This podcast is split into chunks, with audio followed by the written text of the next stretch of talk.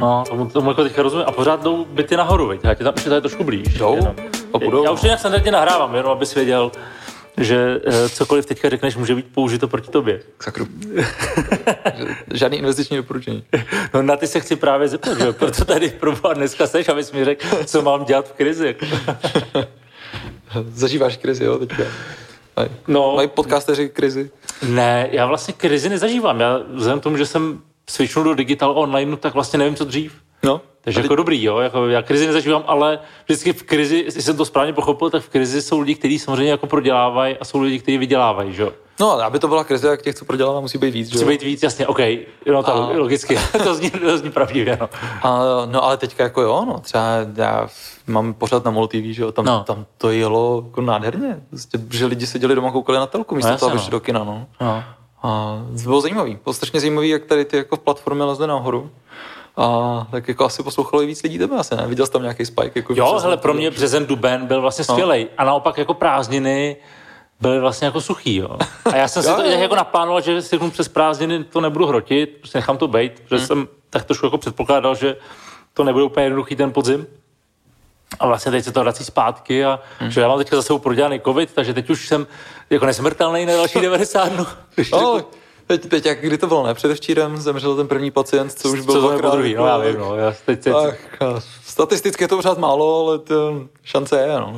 Ale vlastně pracovně ti to dává jako spoustu výhody. To, spoustu výhod, jo. Neříkám, že na to kašleš, ale vlastně ten pocit, že víš, že se s někým můžeš potkat a nemusíš se bát, že ty nakazíš jeho, nebo že on nakazí tebe, je vlastně velká výhoda. Jo. Především si se nedají takové lidi nějak líp zakomponovat do toho systému, protože pravděpodobně těch 90 dní máš velkou, máš velkou pravděpodobnost, že to znova nechytneš.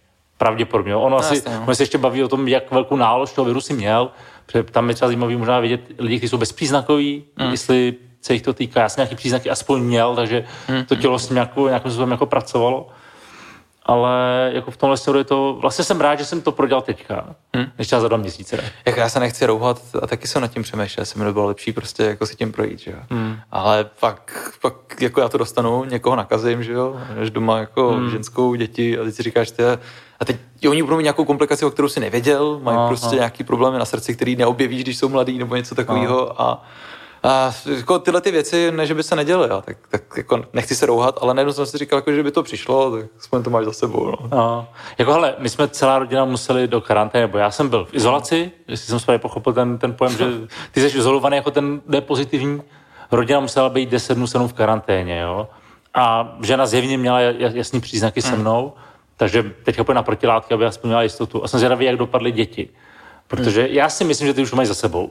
Jo, protože jako, musím se přiznat, že udržet jednoho člověka v rodině izolovaného, víš, to prostě jako s třema dětma, No jasně, no. to je jako, jasně, že máš nějakou rezidenci, tak prostě to jako prostě hodíš do druhé poloviny baráku, jo, ale jako v bytě v Praze Hmm. to není úplně jednoduché. Jak jsem zvědavý právě, jak dopadnou ty testy eh, na ty protilátky. No u těch jo. dětí je to velká otázka, no, že jako ty nemáme protestovaný No. no. a nikdo neví, že jo. A teď jako jestliže je předpoklad, že jich je hodně bez příznaků a teď ještě třeba jako se neví, jako je, nakolik jsou infekční, nejsou, že jo. No, To, to, no, já, jako sám jsem na to zvědavý. Tam je to zajímavý, na no. Co, co z toho vypadne, jo. že to jsou potom ty dva velký přístupy, že jo. Ten jeden teďka, a ten, ten populární byl izolujme starý, protože Hmm, jsou ohroženou skupinou.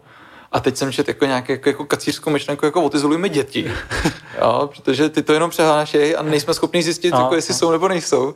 A možná jo, jako možná. A jako, no právě začínáš slyšet o dětech, který mají jednodenní teploty, Víš, řekneš si, jo, to nic není, že jo, to prostě není, nemá příznaky, jako, Prostě, a, Když to máš ty, tak je to kocovina, že jo? Přesně. Ale jako, eh, je, je, co jsem koukal na ty tabulky, tak tam eh, vyloženě jako ukazovali, že děti zjevně přenašeči jsou, že, že to není, no jasně, no. že, by jako byli, že to, že to na nich není vidět, neznamená, že, Že to nemá. jako, že zavření škol jako je, je, je nelogický krok. Jo. A když se bavíme o dětech, ty máš teďka první dítě, je to První, tak? no. Půl roku? Přesně. Jo? Holčička, si se nepletu? Všechno víš, ale... Ne, je. A hele, um, mě tohle téma zajímá, jo, protože pro mě narození prvního dítěte byl asi největší životní zlom. Takový ta změna od té fáze užívám si života, cestuju a jsem svobodný, do té fáze mám dítě. Jak to máš ty? A tak mě zachránil covid, že jo? Já si nemám co vyčítat, protože jako nikdo kolem mě necestuje. A. Já jsem měl trošku, a zase to se trošku rouhám, ale měl jsem trošku strach, když jsem si říkal, narodí se nám dítě, budeme jako omezený, budeme se být doma, nikam necestovat a, a budeme závidět těm lidem, jak si to budou dávat ty Instagramy, prostě ty fotky z pláží. Teď nikdo, že jo? Takže, takže já jsem docela, že, č, znáš to ne, člověk je tak šťastný, člověk je relativně šťastný. Ty jsi Jasně. šťastný, když jsi šťastnější než ostatní, ne? To trošku přeháním, ale, no, ale statisticky tak je. to tak, no. A, takže teďka trošku nás to zachránilo v tom, že si to úplně nevyčítáme, ale chybí nám to, no. Hmm. Jsme fakt jako, na druhou stranu, my jsme to přeháněli, jsme byli skoro každý víkend, týden někde. A teďka nic, prostě takhle dlouho jsme, jako se nám nestalo nikdy, že bychom nebyli no. někde na nějaký, někde v zahraničí. A i třeba prostě jako vodit autem do Rakouska, prostě být trošku někde jinde. I po těch Čechách, zahraničí, to prostě musí, vypa- musí, člověk musí přejet ty hranice, aby měl pocit, že cestuje. No, no jasně. Ale tak my jsme se docela těšili na to, že nebudeš muset přežít ty hranice, že budeme jezdit po Čechách, což prostě člověk si vždycky jako, možná je to trošku znouzecnost, ale že vynecháš tu Českou republiku a říkáš, to pak doženeme s těma dětma. Přesně. A tak jako vyloženě se na to těším. Hmm. A ještě pravda teda je, že jako po třicíce to je úplně jiný, než jako když mi bylo 15, já jsem s rodičem se podíval, a říkal, tady je krásná příroda, tady, tady prostě boubínský prales, to je nádherný. Říkám, co, je to všechno zelený a, a tady nic není, jako v čem je to hezký.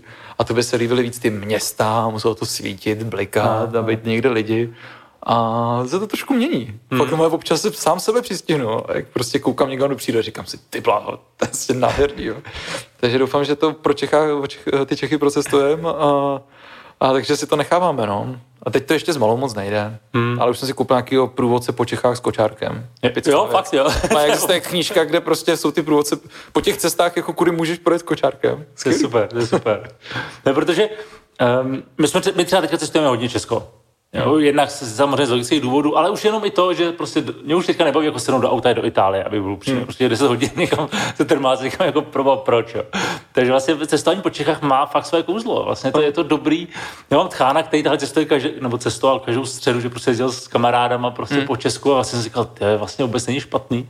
A teď vlastně děláme něco podobného, nebo do teďka jsme dělali a ne, ne jsme teďka má to zkusili, no. jsme zkusili teďka, já nevím, jsme byli v Litoměřicích, jo. Než bych to Co je zajímavé v Litoměřicích? Je to nádherný, to je prostě, to, to je, jenom já nevím, tak 10% minus Krumlov a to je úplně nádherný město. A ty si říkáš, že jsem tam nikdy nebyl. Já jsem z Ústeckého kraje, Liťák je Ústecký kraj, sice trošku ten jiný Ústecký kraj, než ten, já jsem ze Žace, takový ten jako most Chomutov, Louny, tam je to nic moc, ale i když to jsou taky krásné města, jo, akorát a, prostě a. tomu trošku něco chybí a ten Liťák asi je bohatší, už tam lidi dojíždí do Prahy za prací, asi je to na tom hodně znát. A, a jsme tam, my jsme zírali, my jsme chodili, prostě ty restaurace, jako ta, ta úroveň všeho, byl neuvěřitelný. Hmm, hmm. Ceny levnější než v Praze, krásnější možná jako do jisté míry, ne, tak ne, není tam Karlův most, ale jako, ale, ale fakt hezký. A, takže teďka, pak jsme byli teďka v Kutný hoře, jo. Zase, jako krásná. Já jsem tam nikdy nebyl a teď se na to říkám, to není možný, že jsme v Čechách. Jako, to je, úplně boží. Takže tyhle ty věci, co jsme si nechali, tak teď teda si očkrtáváme samozřejmě ty největší pecky. Aha, aha. A teď jsme v plánu Adršpách, který jako je nádherný, že jo. Tak si říkáš, tohle kdyby bylo v Americe, tak je to národní park, který bude vydělávat peněz jako blázen. Tam budou jezdit, jezdit lidi dávat vstupní neuvěřitelný, budou kolem toho atrakce. A u nás je to prostě takhle krásné místo a v zásadě jako tam spousta lidí ani nebyla, že? Hmm, hmm, to je pravda, no. To je pravda. A, a vlastně říkáš, ono tohle období na, na to mít malý dítě je možná úplně to nejlepší. jako fakt, ty, vlastně jste, zní to blbě, ale v tomhle směru jste vyhrali jackpot. Jo. Já mám druhého kamaráda, který taky má malou holčičku a vlastně to, že s tím dítětem může být doma a no. nemá takový to, že musí jako hodně času trávit v práci a tak dále, je vlastně je to, tak, no. to je vlastně úplně nejlepší. Jo. Ale je to tak, uh, strašně si to užívám a jako cítím, já nemám rád takový to slovo jako vděčnost, ono je to z té angličtiny, že cítíš vděčnost, ale jako jo, fakt jsem vděčný za to, že jsem mohl být s ní doma, že jsem viděl ty věci, které normálně a často pořád to tak platí u nás, jsou to spíš ty tátové, a, který a. si to nevidějí. No, my, jsme, my jsme no. se stěhovali do vlastního a chodili tam za náma nějaký ty řemeslníci, kteří tam dělali prostě nějakou tu betonovou stěrku tady a zapojovali elektřinu a tak dál. A viděli, že tam máme naházené ty věci pro malé dítě a tak když tam sedíš, koukáš s nima, ono to trvá dlouho, tak si povídáte. A vždycky, te, vždycky to téma bylo úplně stejný, ale fakt já už jsem potom jako čekal, jestli to není nějaká jako konspirace, protože všichni mi vyprávěli úplně stejný příběh o tom, jako je malý dítě, máte holčičku a já mám už jako větší děti a mě jako mrzí, že prostě jsem s nimi nemohl být doma, já jsem jezdil na montáži a vždycky jsem přijel na víkend domů jak cizí chlap a, a já jsem nebyl u toho, když prostě udělali první krůčky a první věci. A teď já ty věci všechny vidím, že jo? Já vidím mm, prostě, teda ty krůčky ještě ne, ale, to ještě ale vidíš, jak se každý den učíte nový skill, prostě najednou jako se jinak zvedne, najednou prostě mluví víc nahlas, dneska poprý zapískala tak, až nás boleli uši, říkám, je prostě úplně úžasný, jo? Prostě cítíš, prostě, že tam se s tím dítětem a vidíš ty pokroky malý hmm. a není to takový to, jak prostě jsi tam potom jak takový ten cizí z rodiny, který vidí ty pokroky v těch velkých skocích, takový to, ježiš, ty si no, vyrost. No. tak to já nemám, já ji vidím každý den, hmm. Hmm. což je pecka. No. To je super, to je fakt super, protože já jsem přesně měl to období, kdy já jsem v té době hodně pracoval, přesně kolem té třicítky, hmm. seš tom nejproduktivnější, jako prostě makáš, jo, neuděláš si úplně jako, tak teď jako si dám dva týdny, no dva týdny možná, jo, to jo, to, to jsem udělal, hmm. ale ne dva měsíce, že jo, kdybys to fakt jako viděl všechno. A to já jsem si taky nedělal, že tak já jsem učil, já jsem jako pořád pracoval, ale, ale ta část té práce, kterou bychom normálně dělali, ty meetingy a tak, kvůli kterým prostě jedeš do té práce tam a zpátky, a, tak to odpadlo a dělali jsme to prostě hmm. přes telefon hmm. a ani jako ku podivu, já jsem si to nikdy moc nemyslel, že by to bylo nějak jako extrémně špatný, ale, ale i tak mě překvapilo, jak lidi jsou v pohodě s tím, když seš na meetingu a máš u sebe dítě a hmm. prostě občas třeba zakřičí, no tak prostě máš dítě, no. A to bylo úplně v pohodě. Jo. Ještě jsem nedošel tak daleko, že by jsem musel učit, jako s dítětem v ruce. Myslím si, že i tebe by to možná otravilo, kdyby prostě si se tomu nemohl věnovat úplně. No. Ale, ale v zásadě mám pocit, teďka prostě Barča potřebovala něco řešit. Říkala, co já budu dělat, ty musíš učit zrovna v tu hodinu. Nakonec to dokázala přehodit, ale já jsem si říkal, vlastně by to nebylo asi problém no. možná. Že by to ty lidi pochopili. Hele, mně se teďka stala úplně taková ta situace, jak se stala, já nevím, tomu nějakému britskému politikovi, bylo to hmm. tenkrát, jak tam seděla, teď mu tam běželo to dítě, ale úplně to se, já měl webinář, ale byl jenom audio, jo. A teď jako dítě se, nejmenší syn ze utek, rodina si to nevšel, říkám, jdi, to mám teďka webinář.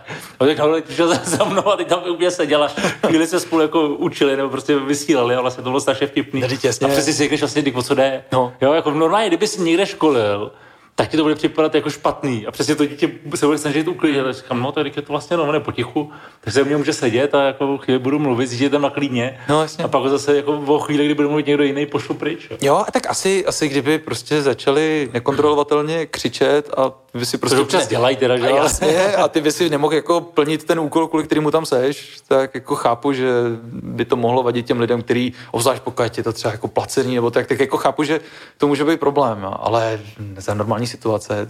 A, je to menší a. problém, než jsem čekal. Jo, a, a tyhle ty věci se prostě jako přehodily na telefon. Často na těch telefonech, na těch meetingách, že jo, tak ty jsi stlumený a bereš si slovo jenom, když potřebuješ, a, takže a. ono jako ti do toho nekřičí to dítě pořád. A, je pravda, no. Že je to mnohem, mnohem, mnohem menší problém, než to vypadalo. No. no, myslím si, že ta doba je vlastně tolerantnější vůči lidem. Určitě. V tom směru. Jo, tím, že všichni v tom tak trochu plavem, hmm tak se víc tolerují takové věci, které za normálních okolností by se řekl, to je neprofesionální, to nesmíte. Ale jako, vlastně zjistíš, když máme rodiny, děti, ty součástí hry, jako jo. Navíc je to hezký, jako ty lidi kolikrát jako na to zareagují úplně opačně, řeknou, Ježíši Kriste, máte prostě jako hezkou holčičku a, a, ještě jsou jako v podstatě milí na tebe, že, mm. že se ti něco takového stane.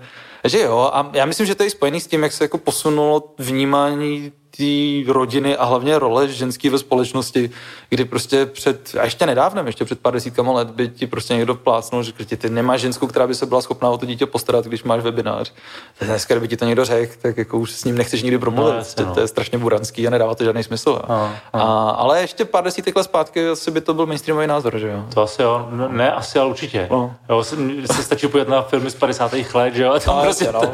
ta genderová vyváženost nebo nevyváženost, je to hrozně, úplně jako zřejmá. Jako. jako nechci to soudit, protože prostě taková byla doba, ale to se změnilo, změnilo se to k lepšímu a tohle hmm. prostě, no tak jako nikoho už by nepřekvapilo, že prostě třeba jako potřebuje manželka pracovat, no. Hmm. Jako co, hmm. tak se dělíme o tu péči o dítě, no, je to úplně normální, no. Hmm. Hmm.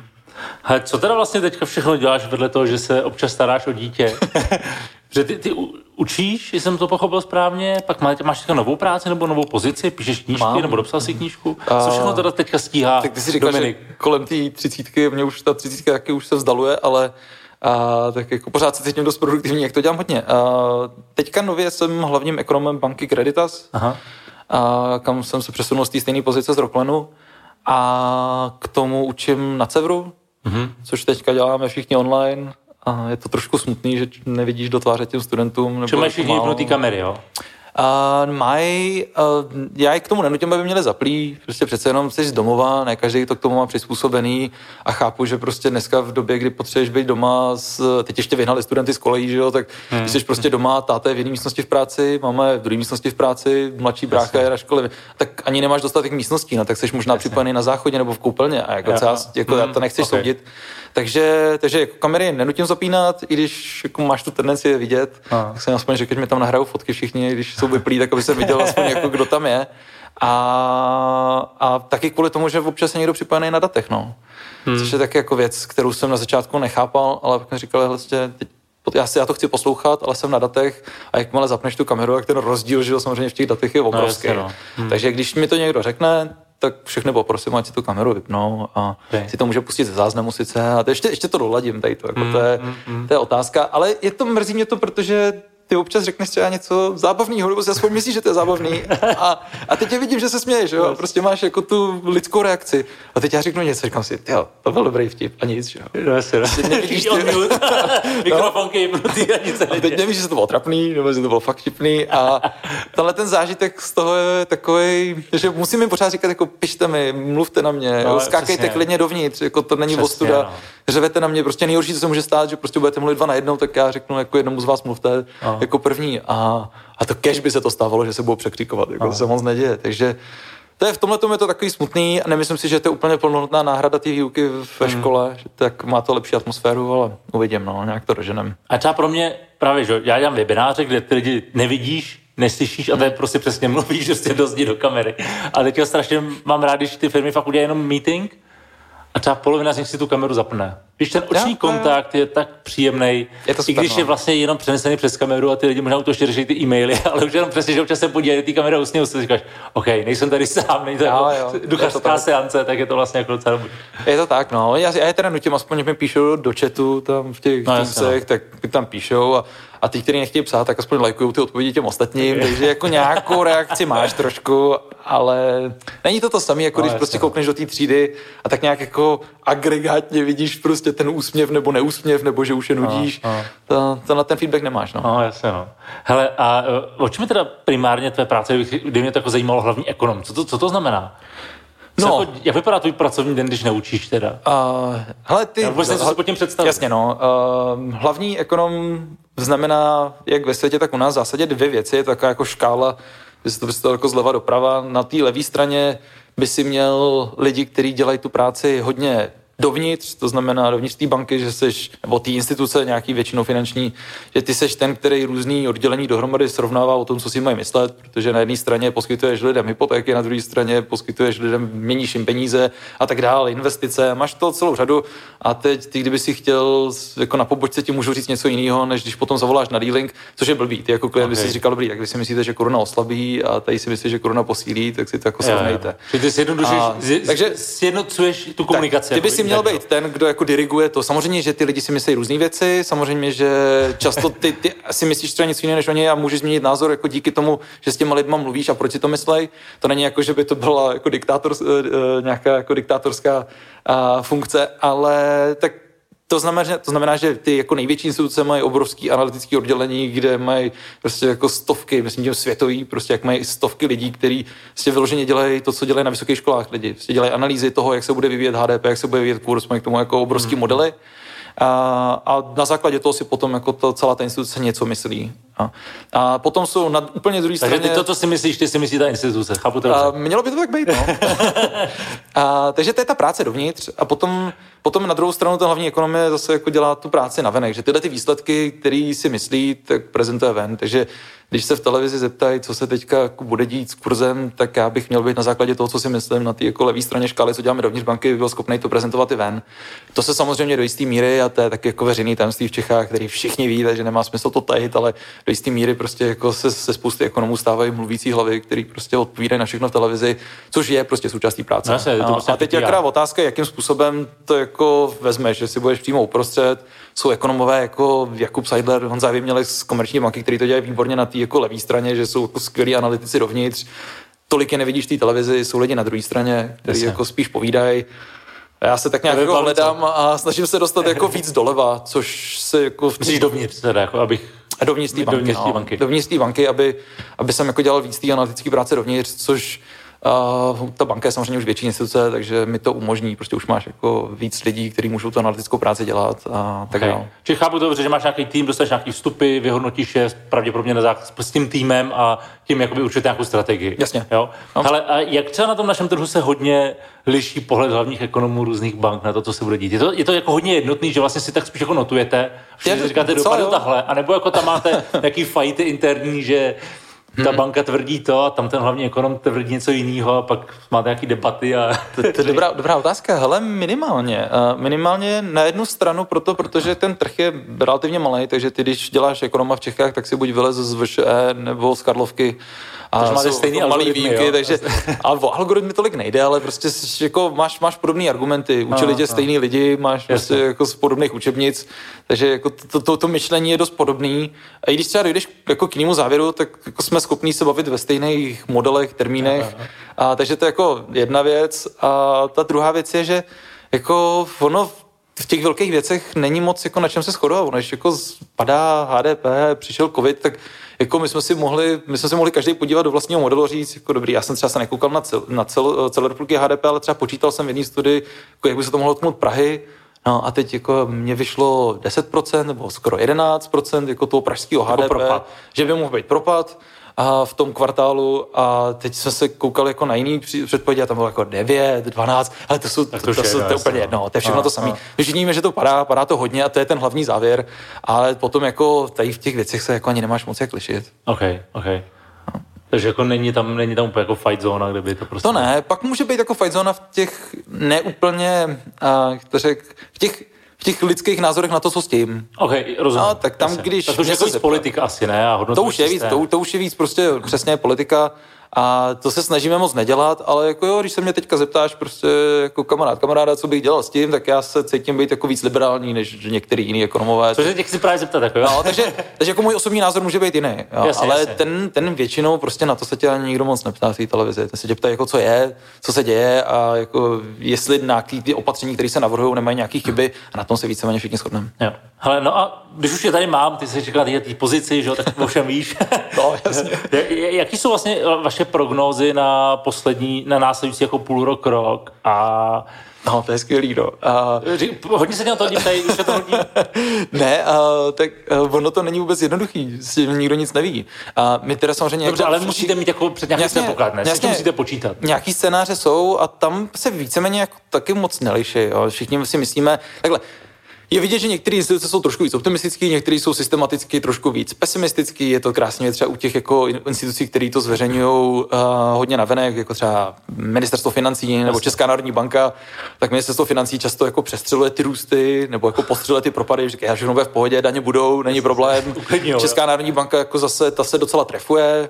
A pak jsou, jsou, jsou různé instituce, které jako systematicky vidíme, že když se podíváš zpátky na ty data, tak jako víc přestřelují nebo víc postřelují. Uh, ale to jsou, to jsou detaily. Jo. Hmm. To, to, to, v čem teďka se jako zásadě lišíme, nebo ani to nelišíme, ale jako teď se vytváří scénáře. Kdybyste se zeptal na tu otázku v roce 2019, tak bychom ti plus minus všichni řekli tak nějak, co si myslíme, jak se to bude vyvíjet. A teď každý má scénáře. Hmm. A teď záleží na tom, co do těch scénářů dáš. Jo. Jo. A teď třeba my jsme jako teďka se bavili v bance o různých scénářích toho, co by mohlo být. A ještě před nějakým časem bychom se v těch scénářích bavili o tom, že Česká národní banka bude zvyšovat sazby, protože to vypadalo, že máme vyšší inflaci, než kterou by centrální banka chtěla mít. No a teď ta inflace relativně klesla, respektive pořád je vyšší, než by chtěla mít, ale je nižší, než ČNB předpokládala. Plus navíc přišla druhá vlna jako v takové míře, která v těch scénářích byla spíš v tom černém scénáři. To znamená, že teď je zase pravděpodobnější spíš, že bude ty sazby klesat, že ty sazby budou klesat. Takže ty máš různý scénáře s tím, co se bude dít a teď záleží na tom, jak jsi optimistický, jak jsi pesimistický. Jo. Okay, dobře, a, tak, no. no a teď, jako, když se ptáš na další půl rok, tak typicky jako se můžeme třeba bavit o tom, že v tom černém scénáři přijde třetí vlna někdy v březnu, jako to bylo teďka letos, tak se můžeme bavit o tom, že letošní propad bude minus 10%, příští propad další rok bude minus 5%, což už je katastrofa. To už, je jako, už teď je to katastrofa, jo, ale tohle už je prostě nemyslitelný a měli bychom, řekněme, jako řádově milion lidí nezaměstnaných v Čechách, který bychom neměli nezaměstnaný papírově, protože bychom je platili přes různý kurzarbajty a tak dál, což je takový zápřeh na rozpočet, že bychom se zvedli prostě někam nad 50% zadlužení ku HDP a, a to už jsou jako věci, které potom se z toho trošku dají říct, mm. ale, ale zase, když řekneš, že dobrý, teď jsme to druhou mnou jako ukončili, konec, tečka, no tak letos máme minus 10 a příští rok můžeme mít bez problémů plus 5%. No. A teď my se mlátíme okay. někde mezi plus 5 minus 5% na příští okay. rok. Jo. Mě, mě to je fascinuje, když řeknu třeba z hlediska mého ročního příjmu 10% hmm. mě jako netrápí ani na jednu stranu, rozumíš mi? No, u té země je to vlastně něco, čemu ty říkáš katastrofa. Víš, no jako je, no, si... protože, tě, protože to není rozdělený že to samozřejmě uh, pravidelně, to znamená, že jako někomu ten příjem zůstane, ale těch minus 5%, minus 10% uděláš na tom, že přijdou lidi o práci. Jasně, a to pro ně je to 0,1. Vlastně ty šli, ne, nešli o 5% dolů, že? ty šli jako ze 100% na nulu a to je ta katastrofa. Ja. Hele, uh, to, co se děje z hlediska to zadlužení nějakých 500 miliard a těch dalších scénářů, to vnímáte jak? Přechápu, že to někdo, někdo bude, muset vydělat, i když si to natisknem. Je to, je, tak? je to tak, natisknem, to, to by byla ještě jiná debata. To si, na, naštěstí si to natisknem, to by byl úplný průser, ale zatím. Ale ale co je fascinující na tom, to je první věc, kterou k tomu řeknu, fascinující na tom je, že 500 miliard je podezřelé kulatý číslo. A, a... Počít, co jsem si říct, jako, že, to, že když to někdo počítá, že si řekl, že 500 miliard je dobrý, jako aby to vypadalo dobře. No, PR-ově? Jako, no, PR-ově úplně ne, ale spíš prostě když se podíváš, což je veřejná věc, to, to není zase tak těžký, když se podíváš na netu na, na novely zákona o státním rozpočtu, tak se, no, ten, ten zákon, to je, že jo, zákon tady to číslo, tak ten se novelizoval několikrát, protože přišla to, jako, přišel březen, tak se to novelizovalo poprvé a pak to rostlo různě po těch 100 miliardách a až to na, naskočilo na těch 500 z těch posledních 300, že to pak skočilo na 500. A teď, když se podíváš na to vysvětlení toho, proč ten dluh bude takový a takový, tak v té první novele tam to bylo krásně rozepsané. Bylo tak, tady nám vypadne x desítek miliard na sociálním pojištění, tady nám vypadne x desítek miliard prostě na daních, protože lidi budou jako méně zaměstnaný, je vydělávat hmm. méně a tak jsou zavřený doma, nedostávají takový platy. A teď tohle to všechno je pěkně rozebraný a bum, vyšlo nám nějaký tady hezký číslo. A když se podíval do té druhé, tak tam už to bylo hodně rámcové. Tam bylo, ano, bude pokračovat propad v řádech prostě desítek miliard tady a tady. Když se podíval do toho posledního návrhu na těch 500 miliard, tak tam není nic. Tam je prostě napsaný jako 500. A... prostě jako kdyby se chce říct, jako někdo vycucal z prstu, jenom prostě, aby tam bylo nějaký číslo a nějaký polštář. Bylo dostatečně velký, jo. jo. A, takže tak to pravděpodobně bylo. Tam není k tomu vůbec žádná analýza, od které by si se mohl odpíchnout a říct, hele, tak tady jste udělali chybu, tady to nebude klesat, nebo tady si myslíme, a... že to bude růst. To je prostě 500. A teď dokonce ono to vypadalo, že kdyby ta druhá vlna nepřišla, tak by to nebylo ani vzdáleně PC. My jsme byli někde kolem třeba 350, jo, takže jako to číslo tam bylo podle mě umyslně trošku nadstřelený a nikdo ani moc nevěděl, kvůli čemu je. Jasně. OK, tak já to dokážu ještě pochopit. Tak jako připravíš no, se na nejhorší scénář, tak si tam náš radši víc, než abys to znovu obojoval. Jo? Já taky, ale, ale je to, to byl... poprvé, poprvé v naší historii, co vlastně jako my nemá, nevíme, proč si to myslíme, to číslo. Jo? Dřív jo, jako ekonomové jsme se o tom mohli bavit. To a nějak to počítat, říkali, tak tady si myslíme, že ne, a plus minus procento to bude někde jinde. Teď je to 500 a v podstatě jako jsme nedostali odpověď, jako proč. Okay. No. A to se bavíme o důsledku první vlny. To bylo ještě v té první. Která vlastně z pohledu no. dnešní je vlastně k smíchu, když to trošku jako přeženu. No jasně, je, no. Okay. A do, do, ne, také do jistý míry k smíchu v tom, že jako teď samozřejmě epidemiologicky je to mnohem horší, ale ekonomicky je to katastrofa ve velké části té ekonomiky taky mnohem horší, protože v té první části si jako třeba řekněme restaurace myslela, že to ještě zavřou, Přesně. nějak přežijou, lidi zachrání, pomůžou, chodili pro pivo prostě do petek si tam točit, i když nechtěli, aby zachránili tu svou oblíbenou hospodu. A teď v té druhé už to zabalí, protože řeknu, ale jako teď, no. když si to přijde, jako, kdyby to mělo přijít potředí, tak už vůbec nedám. Prostě, uh, a ještě si třeba myslím, že došáhnu na nějakou pomoc od státu, když na ní nakonec nedošáhli po několika měsících, tak už se otevřel, si říkají, tak čertovem, nějak jsme to zvládli. Teď už ví, že na nic nedošáhnou. Tak hmm. jako v této části je to horší. Na druhou stranu zase jako část těch podniků se dokázala přizpůsobit. Takže já znám jako hezký případy toho, okay. že jako překlopili tu výrobu někam jinam, jako nějak to dali, což je taky jako blbý samozřejmě, ale jako ten ekonomický vlastně, dopad je potom menší. prostě, jo, no. prostě přežiješ. Takže v tomhle tom je to jako lepší, v něčem je to horší, protože někdo, kdo předtím jako to táhnul na svoje vlastní triko, tak teď už to zavře a což jsme předtím neviděli. Hmm. A jako, jestli to bude celkově plus nebo minus. Protože myslíš, ta, mě, mě, z toho logicky, že a nejsem ekonom, hmm. takže tomu nerozumím, jenom čistě logicky, pokud to za první vlnu bylo 500 miliard, tak předpokládám, že to musí růst to číslo. No ale ono reálně to mohlo být třeba 350. My jsme no, to možná neutratili. To bylo 350, No jasně, to číslo bude růst, 100%. Takže 500 miliard nám nebude stačit, chápu to dobře. Par, možná. Te, teďka, teď se bavím s tebou jako s Dominikem. Já No, očekávám od tebe uh... fakt jenom, co si myslíš, není to uh, něco, co by ti mělo dohnat někde za půl roku Ne, to mě se ptej na cokoliv, ale uh, já si myslím, že to číslo bude vyšší. Já si myslím, bude že to číslo vyšší. bude vyšší, protože my nejsme schopní zastavit ty kurzarbejty, co bychom nebyli schopni podle mě zastavit, i kdyby ta druhá vlna nepřišla. Ono se pořád tvrdilo, jak je to dočasný, ale ty prostě nedokážeš říct, OK, tak teď už prostě ty lidi nebudeme platit a, a, a budeš mít velký otazník v hlavě, jako kolik těch lidí skončí na úřadu práce. Takže ten kurzarbeit, a vidíme to třeba i v Německu, kde teda jsou trošku jako mnohem, mnohem disciplinnější než my, že jsou schopni ho zastavit, tak prostě ti jako nástroj zůstane, zůstal by nám asi navždycky a tam bude, to bude jako obrovská částka. Hmm, teda uteče z toho systému. Uteče z toho systému, plus samozřejmě uh, věci, u kterých se spekulovali, jestli vůbec budou nebo nebudou. Typicky to zrušení, přestože to slovo zrušení je pitomý, superhrubý mzdy. Hmm tak eh, teď bude asi na stole mnohem víc, než bylo, byl předtím, protože se vůbec bavilo o tom, jestli jo nebo ne. Zeman tvrdil jenom dočasně a byly jako, jako debaty o tom, jestli to vůbec nastane. A, a ta moje hypotéza byla, že by nenastalo, protože bychom si řekli, hele, teď už vlastně jsme se z toho vylízali, tak jsme v pohodě, tak to nepotřebujeme. A ta 80 miliardová sekira v tom rozpočtu tam nebude muset být, protože jsme si mysleli, že bude hůř teď už asi na stole fakt je a tohleto číslo s tím se třeba vůbec nepočítalo, hmm. že jako ti to začne narůstat. A myslím si, že to, těch 500 nám vůbec nebude stačit. My se budeme ohánět tím, že si půjčujeme levně, což je pravda, si půjčujeme nejlevnější, co jsme si kdy půjčovali, takže to, Dobře, ne, a- takže to jako nebude taková katastrofa, To což jsou dluhopisy ale- a prostě půjčujeme si z budoucnosti, chápu to správně, jako, Půjčujeme, jako no, like. ale půjčujeme si za méně než procento na desetiletých ale pořád je to což je- dluh, jako... Je, je, je. No, Někdo, ty- bude muset, někdo ty No, peníze bude muset jasně, reálně jasně, jako jasně. vydělat a vrátit státu. Chápu Jo, to dobře. jo, ale jako je lepší si počítat za 0,9 než Jasně, za, ok, ok, to než za beru. 15. A takže to, a my jsme si ještě nedávno, jsem na to koukal zrovna, jsme si půjčovali za 7% ještě před 20 lety, Ok. že jako ten rozdíl je obrovský. A že budeme si říkat, hele, není to takový problém. A fakt jako na těle těch úrokových ná, ná, nákladech to není takový problém. Horší je, co s těmi penězmi uděláme. No. Jestli jako vyházíme z okna, tak budeme muset stejně zaplatit. Jestli se jestli se zainvestují, což u toho státu jaký blbý říkat, ale kdyby se dali jako rozumně, tak to nemusí být zase taková hmm, katastrofa. Hmm.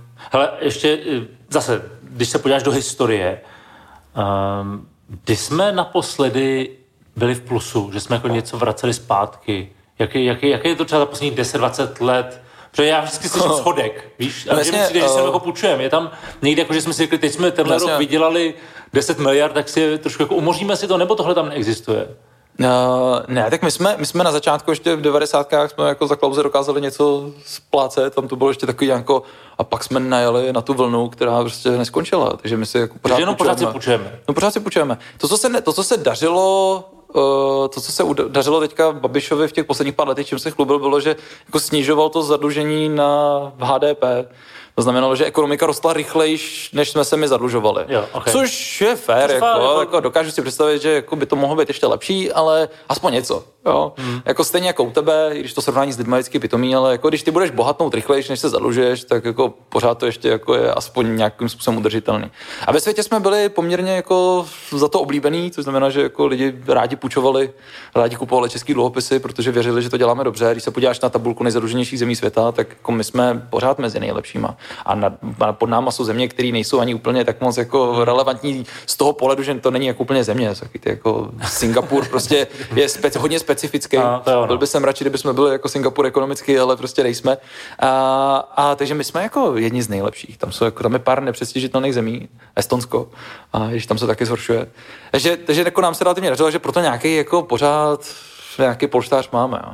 Horší je, že si na to zvykneme. Že? Ve No, chvíli, jasně, kdy no. nastavíš programy, které nebudeme schopni zrušit, jako třeba ten Kurzarbeit, a, a nezrušíme ho podle mě nikdy, tak to, toho už se nezbavíme. A potom se vrátit zpátky do těch kolejí, kde jsme byli, nevěřím tomu, že se dostaneme nikdy, někdy v historii už, jako nikdy se dostaneme zpátky po těch 30% na HDP. To se prostě nestane. OK, dobře. Te- Teď mě zajímá, řekněme, že bude druhá, třetí vlna, řekněme, že až někdy příští léto se dostaneme do normálu, bude otestovaná část republiky, myslím, eh, eh, že bude vakcína a jako zbavíme se v vozovkách covidu. Jo. Jak dlouho nám může trvat, než to zase bude normální, když to není ta krize není způsobená jako ekonomicky, jak se no. baví o roce 2008-2009. Hmm. Co si myslíš, že je to jako dva roky, pět let? Ale nám se nepodařilo to, po čem volali ekonomové hned od začátku, co, čemu jsme začali říkat, tak jako, že to tak pokřtili a kolegové z, z ISu, z Karlovky, tak ty říkali, pojďme tu ekonomiku zmrazit, co nejvíc to jde. To znamená nespřetrhat vazby. A pro jako jednoduchost ta představa je taková, že jako vazba, ta nejdůležitější samozřejmě je pravděpodobně mezi jako zaměstnancem, zaměstnavatelem, takže ty jako, když vyměníš člověka za člověka, tak to není to samý. Prostě mm, tam, máš tam mm. někoho, komu důvěřuješ, komu víš, jak můžeš zavolat. Prostě ten zaměstnanec, který tam máš 10 let, je pro tebe cenější a všichni to víme. A ne, ne každý, že jo, ale a něk, některý už by si... Korpo je to 10%, ale, ale, ale jako jo, no. A, a, takže jako to je důležitá vazba, ale jsou i vazby, které nejsou úplně tak viditelné. Je prostě vazba na tvýho jako dodavatele rajčat do restaurace, mm. který, kterýho víš, víš, co čekat, prostě rozumíte si a, a ten má zase jako vazbu na někoho dalšího, protože to rozváží půjčenou dodávkou a, a tady jakmile prostě přerušíš nějakou tu vazbu, jak se ti celý tady ten řetězeš prostě mm. jako a ten, ten kapitalismus je skvělý v tom, že se strašně rychle nahradí, a, ale není to tak produktivní jako předtím. Mm. A tyhle ty jako pevné vazby jsou tam důležitý. No a teď byla snaha prostě pojďme to nějakým způsobem zkusit co nejvíc zamrazit, prostě přečkat tu vlnu, udělat co nejvíc pro to, aby jsme tu nemoc eliminovali a pak to se rozmrazit. To se nám nedařilo. Jsme jako brutálně zpřetrhali všechno. Jo, obzvlášť v některých odvětvích už je to prostě totálně v háji. Jako typicky jako v kultuře, v tom gastru. Mm, no. a to není jenom o tom, že by ty lidi neměli peníze, ale teď, když se vrátí zpátky, tak už nemáš v podstatě možná někde i do čeho. Jo, protože aha, aha. to prostě zabalili. Spousta z lidí říká, se na to vykašlu. Dneska mi volal kamarád, který jako dělal v kultuře, kaskadér a prostě to vzdal, protože do toho nalo tolik peněz, že prostě už to nedává smysl, už prostě, prostě na to nemá. Hmm. A teď, teď ty potřebuješ filmu a volal si jemu, teď budeš schánět něco dalšího, nevíš, jaká bude kvalita. To jsou všechno věci, které eh, na který budeme doplácet tím, že ten růst bude pomalejší, než by býval byl, kdyby jsme to zamrazili a rozmrazili. Tak. To je jako, jako dlouhý úvod k tomu, takže Dřív jsme si mysleli, že kdybychom prostě přečkali tu první vlnu s nějakým propadem za kvartál 10% celoročně, plus minus řekněme klidně i těch, 10, eh, těch 5%, tak příští rok bychom klidně o 5% rostli. Takže bychom jako rok šli minus, rok plus a byli bychom tam, kde jsme byli hmm. před dvěma rokama. A teď už to nevypadá. Teď vypadá, že prostě, jestli budeme mít letos minus 10, příští rok dejme tomu, že budeme že budem růst, tak jestli budeme růst 3% jeden rok, druhý rok, třetí rok, tak za čtyři roky jsme zpátky tam, kde jsme byli. No, jenom hmm. takhle jako hloupou, jednoduchou matematikou v nějakém tom základním scénáři. Že jsme jako odmazali čtyři roky života zpátky a budeme nahrazovat jako čtyři roky do hmm. budoucnosti, což ekonomicky je strašně moc. To se nám nikdy nestalo v historii. Hmm. To, to způsobují války. Ta, velká, ta velká krize, která nastala v roce 2008, ta odmazala rok jako v hmm. zásadě to ekonomicky, co se jako HDP týče. Jiných ukazatelů víc, to je jako na další debatu, ale co se týče HDP, tak to bylo rok, teď čtyři. To se hmm. dělo ve válkách. Hmm. Ale ještě mě tam zajímá jedna věc, to je možná mimo, to je možná jako takový jako hospodský povídání, jo. Když ne, tak se ne, neuráží, jo. máme tady vodu, což je no. Sorry, že vlastně, ty máš rád pivo, jo, jo. Jako... No, tak asi nevím, jestli bychom si ho dal tady, ale, ale aspoň bychom mohli rozebrat nějaký hospodský povídání. ne, já jsem četl takovou teorii, nebo teorii, věc, která je celkem logická, že každá krize ti způsobí v rámci dekád nějaký zásadní změny. Politický, ekonomický, lidský. Jo? Rok 2000, 2008 vždycky jako vedlo k něčemu, jo. Máte tam třeba, pracujete s nějakýma prognózami, říkáte, hele, tady to pravděpodobně za další dekádu udělá tohle, tohle, nebo je to tak velký sci-fi, že to vůbec jako nemá smysl teďka řešit? A tak něco určitě má smysl řešit. Tak uh, to, co bylo vidět jako hned v březnu a hned v těch prvních dnech, a sám seš, uh, sám seš to asi jako svědkem, když jsme se tady o tom předtím bavili, uh, je, že se lidi prostě začali dělat spoustu věcí z domova na dálku hmm. a je tam taková trošku západka, že to, to není, že bychom se nahnali do těch home officeů a na, vzdálený, na vzdálenou výuku a, a na spoustu věcí si děláme z domova, na objednávání si potravin z domova a na sledování věcí po internetu.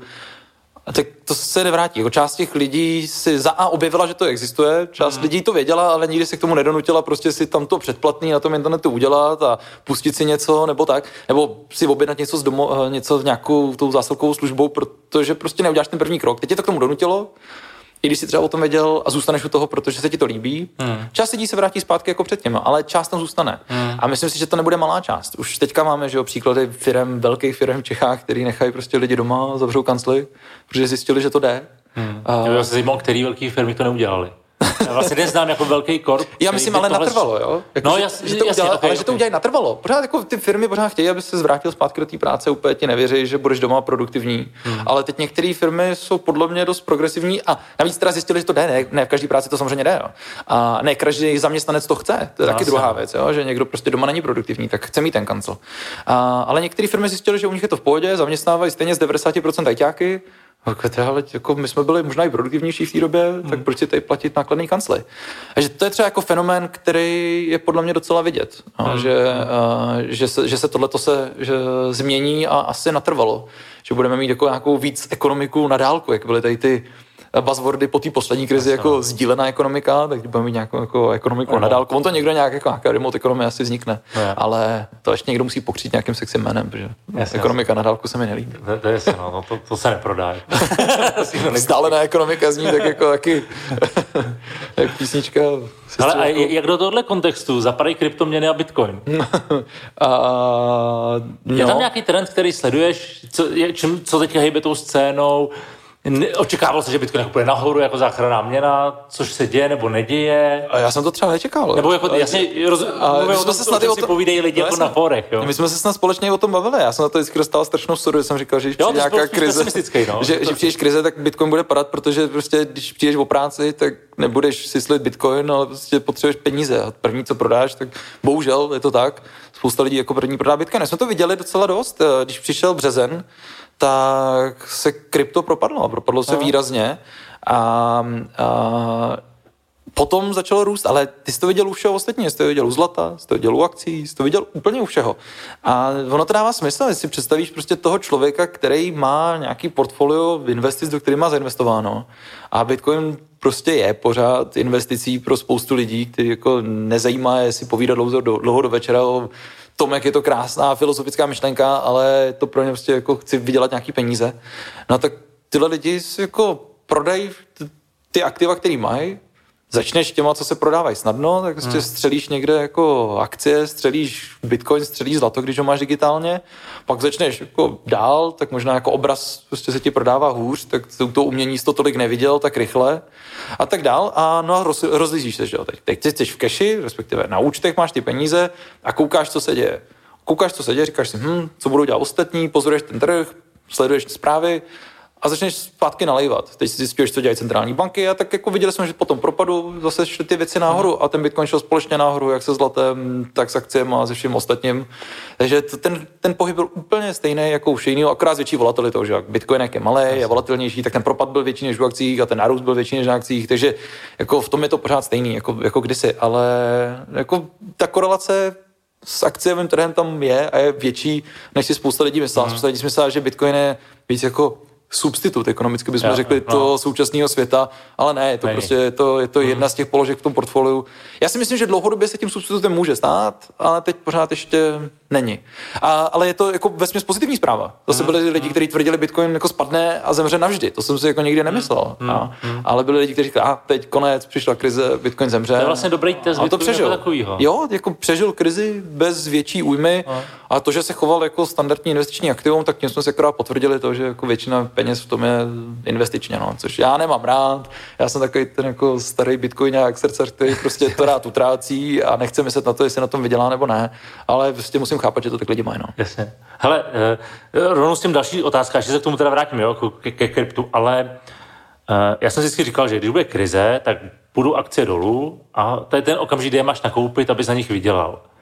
Když to trefíš, no. No, jasně, ale jako taková ta jednoduchá poučka člověka, jako nedotknutýho ekonomikou. Ale jak to, že ty akcie ještě nahoru? no, já teďka začínám dost přednášek takovým hezkým obrázkem ze CNBC, kde tam Kramer, který tam vždycky křičí ty akce, tak měl za sebou, nebo před sebou, teď někde to bylo, a myslím, že za sebou měl na obrazovce nejhorší týden na Dow Jones, který byl od velké hospodářské krize a, a pod sebou, ne, pardon, nejlepší tam měl, teď proto to říkám obráceně, byl nejlepší týden, co zažil Dow Jones od velké hospodářské krize a pod sebou dole měl například něco jako breaking news, prostě americká ekonomika se propadá nejhůř prostě od velké hospodářské krize. A teď jako si říkáš, jak je tohle to možné, jak se ta ekonomika propadá, ty akcie jdou nahoru a ta magie v tom jsou očekávání centrální banky. Ty prostě si dostal poměrně jasný signál o tom, že ty trhy nenechají ty centrální banky na holičkách. A to znamená, že ekonomika se propadala a centrální bankéři zatáhli prostě za brzdu a začali prostě do toho systému vlejt prachy, jak říkáme jednoduše, když jako v realitě je to trošku složitější a komplexnější, ale jo, ty peníze prostě začaly téct. A nebo minimálně se jako ty lidi, kteří chtěli investovat do akcí, tak věřili, že tam ty peníze potečou dřív nebo později. Tak začali nakupovat. A, a ukázalo se to jako rozumný předpoklad. Oni samozřejmě rostli, takže to jako nebylo úplně hloupý. No do, dobře, ale jak můžeš růst, když se propadáš? Ty máš, na tu hloupou otázku, ne, já ne, to ne. fakt dívám jako dítě, jo? Uh, ty kdyby si byl Ale takový když, ten když, když mám firmu a no firma mi prodělává, no. tak předpokládám, že když v ní budu mít podíl, tak se mi ten podíl snižuje. A jestli tom dobře rozumím, akcie hmm. odrážejí můj podíl na firmě. No, kežby, no, ono už to není tak jednoduchý. budoucí podíl na firmě. Tak jako ty, kdyby si měl tady malou firmu akciou, tak by to asi bylo něco jiného, než když budeš prostě na velkém akciovém indexu v zahraničí, typicky třeba v těch Spojených státech. A tam prostě máš instituci, že to úplně zjednodušeně, ty máš z ústavy, ze zákona, jak u nás, tak v zahraničí instituci, který říkáme centrální banka, která nemůže nechat tu ekonomiku padnout, protože má nějaký cíl, většinou ho má jako nějaký dvojí, nebo že má jako jeden ten hlavní, jako u nás, že má inflaci, a druhý, že ta ekonomika by neměla úplně se rozpadnout. Neměli by ti to i u nás, prostě nesmí ti krachovat banky.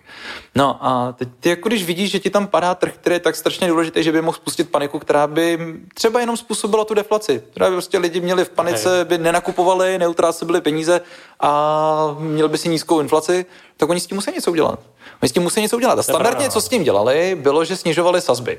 A když snížili sazby, tak tím zlevnili v konečném důsledku sazby v bankách, takže ty si měl levnější hypotéku a než se to jako prolítlo do toho systému, tak to trvalo docela dlouho, že ty si vzal tu hypotéku, tu hypotéku se vytvoří ty nové peníze, ty si pak utratil, část těch peněz utratil za rohlíky a oni dosáhli ty inflace a taky rostla ta ekonomika. Že? Okay. No a teďka máš ve Spojených státech sazby na nule, a očekávání bylo, oni nebyli na nule, oni to stihli trošku zvýšit, ale očekávání bylo těch trhů, že na nulu snížej. Ja. Tak to oni udělali, protože dělat víc, ty potřebuješ jako hmm. začít dělat něco navíc. Tak se dneska dělá to, že ty centrální banky nakupují ve velkém dluhopisy. Nakupují že prostě akcie. Kupují prachy nakupujou... zpátky, aby Jasně. udrželi ty lidi pozitivní a tu víru v to, že to prostě bude dobrý. No v konečném důsledku jo, no. Hmm. Oni, potřebují, aby lidi si nemysleli v těch propadech, že je tak špatně, jak doopravdy je. A zase naopak v těch růstech zase potom chtějí, aby lidi si nemysleli, že je tak dobře. Okay, jak je. Jo, a proto třeba my jsme viděli v Čechách, že jsme se třeba omezovali hypotéky, že si si vzít hypotéku na 90% ceny té nemovitosti, ale třeba na 80 a jenom, což ČNB udělala kvůli tomu, aby si si nemyslel, že v tom roce 2019 je fakt tak dobře, jak, jak, jak to vypadalo. Že v těch růstech se snaží tlumit ten náš optimismus, aby jsme to nepřepálili zase a v těch poklesech se snaží jako říkat, hele, ono není tak špatně, jak to vypadá. Jako když to vezmeš druhý jak je to vlastně extrémně logický a správný. Jako, jo, tak ta původní úvaha takhle jako dává smysl, ale potom, jako jak nám začaly docházet ty nástroje, tak dneska některý z těch nástrojů jsou rozvrácený. Si ty nakupuješ ve Spojených státech, nakupuješ v podstatě všechno a teď jako nakupuješ státní dluhopisy tak moc, že máš jako německý dluhopisy za mínus. To je prostě nejednou divný, že jo? To, to jsme v učebnicích nikdy neměli. A, to jsme v učebnicích neměli. že si jako nikdo nevěří tomu, že by mohl zkrachovat stát, jako je Řecko. Jo? Řecko má dneska vlastně ten, ty úroky z dluhopisů takový, jako mělo Německo před pár lety. Jako, ale opravdu je na tom Řecko dneska, co se týče veřejných financí, tak dobře, jako bylo Německo před pár lety. To, to si nikdo nemyslí, ne? Tak jak hmm. může mít stejný výnosy z těch dluhopisů? No jenom kvůli tomu, že to nakupují ty centrální banky, že jo? Nebo minimálně, jako ten řecký dluhopis je trošku specifický, ale prostě minimálně ty trhy věří, že když by bylo špatně, tak nakoupí, no. OK, to je strašně, za, za mě je to problematický v tom, že to je velmi špatná zpětná vazba, že jo? Je, Víš, jako, že něco děláš a ty vlastně ti řeknou, ne, jsi v pohodě, tak jako když budeš nosit domů pětky, skvělý, no. a ti řeknou, jo, v pohodě máš pětku. No, jako, no. A třeba jednou budeš mít trojku, takže fajn. Tohle ale... je úplně nejdůležitější věc, která není v tom, uh, není v tom vidět. Uh, my ekonomové máme strašně moc rádi cenový signály a jakmile začneš narušovat cenový signály, což je ten feedback. Jasně, když ti no. jako roste cena ničeho, tak je feedback pro tebe, jako, hele, to je něco, co bych měl vyrábět. A pro lidi to je feedback, hele, to je něco, co bych neměl tolik kupovat, to je drahý, na to tolik jo, nemám. Jo. A uh, obvykle některý lidi drahý věci kupují radši, že jo? Je to specifický. Ale uh, a tady ho nemáš. Jo? Tyhle, ty, tyhle ten cenový signál samozřejmě máš i třeba u úroku. Úrok je cena, hmm. je to cena, Jasně. která je strašně důležitá, která jde napříč těma trhama. A my jsme ji úplně zmrvili, ale úplně. Ten úroková sazba dneska neříká vůbec nic a úroky v té ekonomice neříkají vůbec nic o tom, jak, jako, jak, jak, jaký jsou naše časové preference, jak jsou vzácné peníze, vůbec nic. Hmm. Jinak řečeno, vlastně ta věc říká, zpět do nás peníze nemůžete prohrát. No. Je to tak. Je to tak, protože No. Můžeš trošku prodělat, ale vlastně jako nemůžeš prohrát. Ten systém tě udrže v té hře tak, aby si neprohrál. No, jak kdo, že jo. A to je to, co mě taky trošku jako na tom trápí, že je to nerovný. A i kdyby jsme si řekli, hele, dneska ty centrální banky nemají jiný nástroje, musí to dělat a budíš prostě, tak takhle to je, pojďme s tím nějak jako pracovat tak stejně mi připadá trošku nefér, že ty centrální banky samozřejmě musí nakupovat věci, ke kterým mají nějaký přístup. A, že oni nejsou schopní nakupovat, a, řekněme, jako fyzické výrobky. Jo? Prostě, když by si chtěl zachránit pekaře, tak to pořád musí dělat vláda, protože ta hmm. centrální banka jako těžko obejde ty pekaře a nakoupí ty housky. A, ale tak si řekneš, dobrý, tak by mohli jako nakupovat jako akcie pekáren, ale tím pomůžeš těm jako velkým akciovým pekárnám hmm. a ne těm malým pekařům, hmm. SROčkům. Hmm. Takže třeba už je jako jedna z věcí, kterou způsobuje to, když ty centrální banky nakupují, což dneska dělají strašně málo, ale některé banky to dělají uh, víc, než bychom chtěli, tak uh, třeba švýcarská vlastně investuje jako ve velkém na akciovém trhu, vlastní jako spoustu akcí v Facebooku a si říkáš jako, proč okay. systematicky pomáhají akciovým okay. společnostem a ne těm SROčkům? A teď mm. ještě ty akciové společnosti jsou systematicky větší než ty malí. A to už je trošku, hele, hele, kdyby přišel Babiš a řekl by, já chci podpořit akciovky, protože malé firmy nemají být a vy jste mě zvolili ve volbách a tak to je moje politika, tak si budeš myslet, že to je možná blbý, ale prošlo to nějakým demokratickým procesem, nějak prostě jsme si ho zvolili a má k tomu nějaký mandát, protože je vláda. U těch centrálních bank mi to přijde divný. To je pravda, no. no. Tam to nic takového, tam jako národ nic neřekl takového, že by s tím souhlasil. No jasně, jo. Mož, možná je to dobře, já nevím, jo, ale proto máme nějaký proces a tady to dělají lidi, který jako jmenuje prezident a já chápu, že nemají jako co jiného dělat. Jo. Ty nemůžeš fakt nakoupit ty SROčka. To jako, a ještě by to bylo možná špatně. Jo. Ale, ale, ale vytváří to teda ty nerovnosti, o kterých moc nevíme, protože to se začalo všechno dělat až po 2.8 s výjimkou Japonska, který jako je mnohem dál než my všichni tady v těch věcech. Těm už se to stalo dřív, takže my na to nemáme ani zatím moc jako dát statistik, moc vlastně nevíme, nevíš, co to znamená. Co, ne, nemá žádnou predikci, nemá žádnou historii, žádný data, Nemáme, který no. kdyby si věděl, co se stane, že? Je to strašně, je to strašně mladý, jsou výzkumníci, kteří píšou o tom, jestli to způsobuje, nespůsobuje nerovnost. A zatím na to není, není koncenzus. Jo. Zatím jako hmm, výsledek těch vím, metastudií, tady těch studií říká, jako nevíme. Jo. Jestli, nevím, jestli vůbec jako může přijít taková krize, která by způsobila nějaký jako propad skutečný, víš, jako mega průšvih. A tak tohle je mega průšvih, já to chci no, jasně, ale, tohle ale... to je jako nejhorší krize, kterou jsme jako zažili v našich životech, jako kdokoliv, s výjimkou mý babičky a těch pár lidí, kteří zažili druhou světovou. Jinak prostě potom se nestalo vůbec nic takhle jako srovnatelného.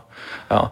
Jasně, ale vlastně to pořád nevidíš na těch číslech jako mega průšvih. Jestli mi rozumíš, pořád se to daří no jasně, no, když jako koukneš... urovnat a vyžehlit, že to vypadá jako vlastně jo, to OK. Jo. se podívej se na trh práce, jo. tam to vypadá, že se v zásadě vůbec nic nestalo. No. Máme pořád nejnižší nezaměstnanost v no, Evropské no. unii, to pořád takový jako nezaměstnanost jako na pár procentech.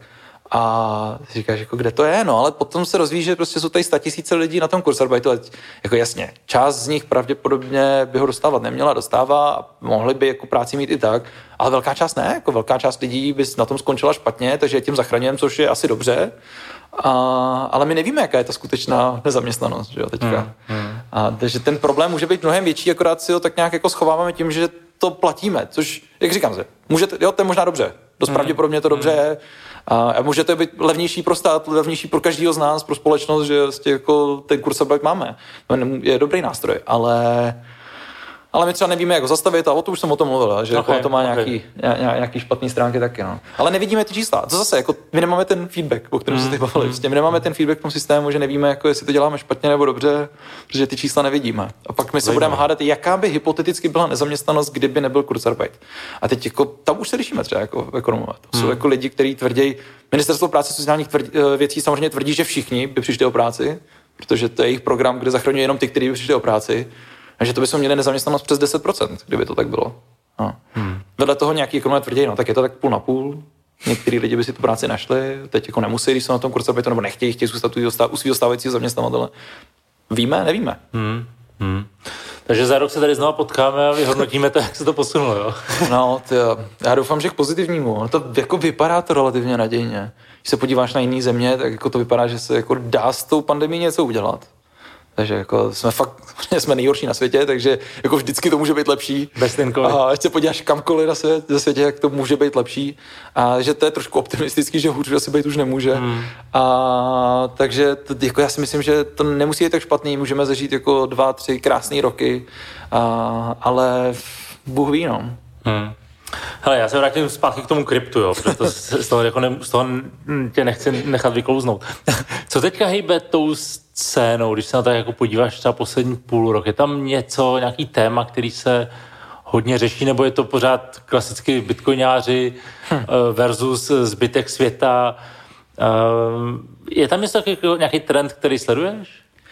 Eh, je to několik malých věcí, které se teďka docela řeší. Jedna je, jedna je takový můj jako osobní boj, kde jdu proti zbytku světa bitcoinového. To mě zajímá. V Čechách to trošku jde.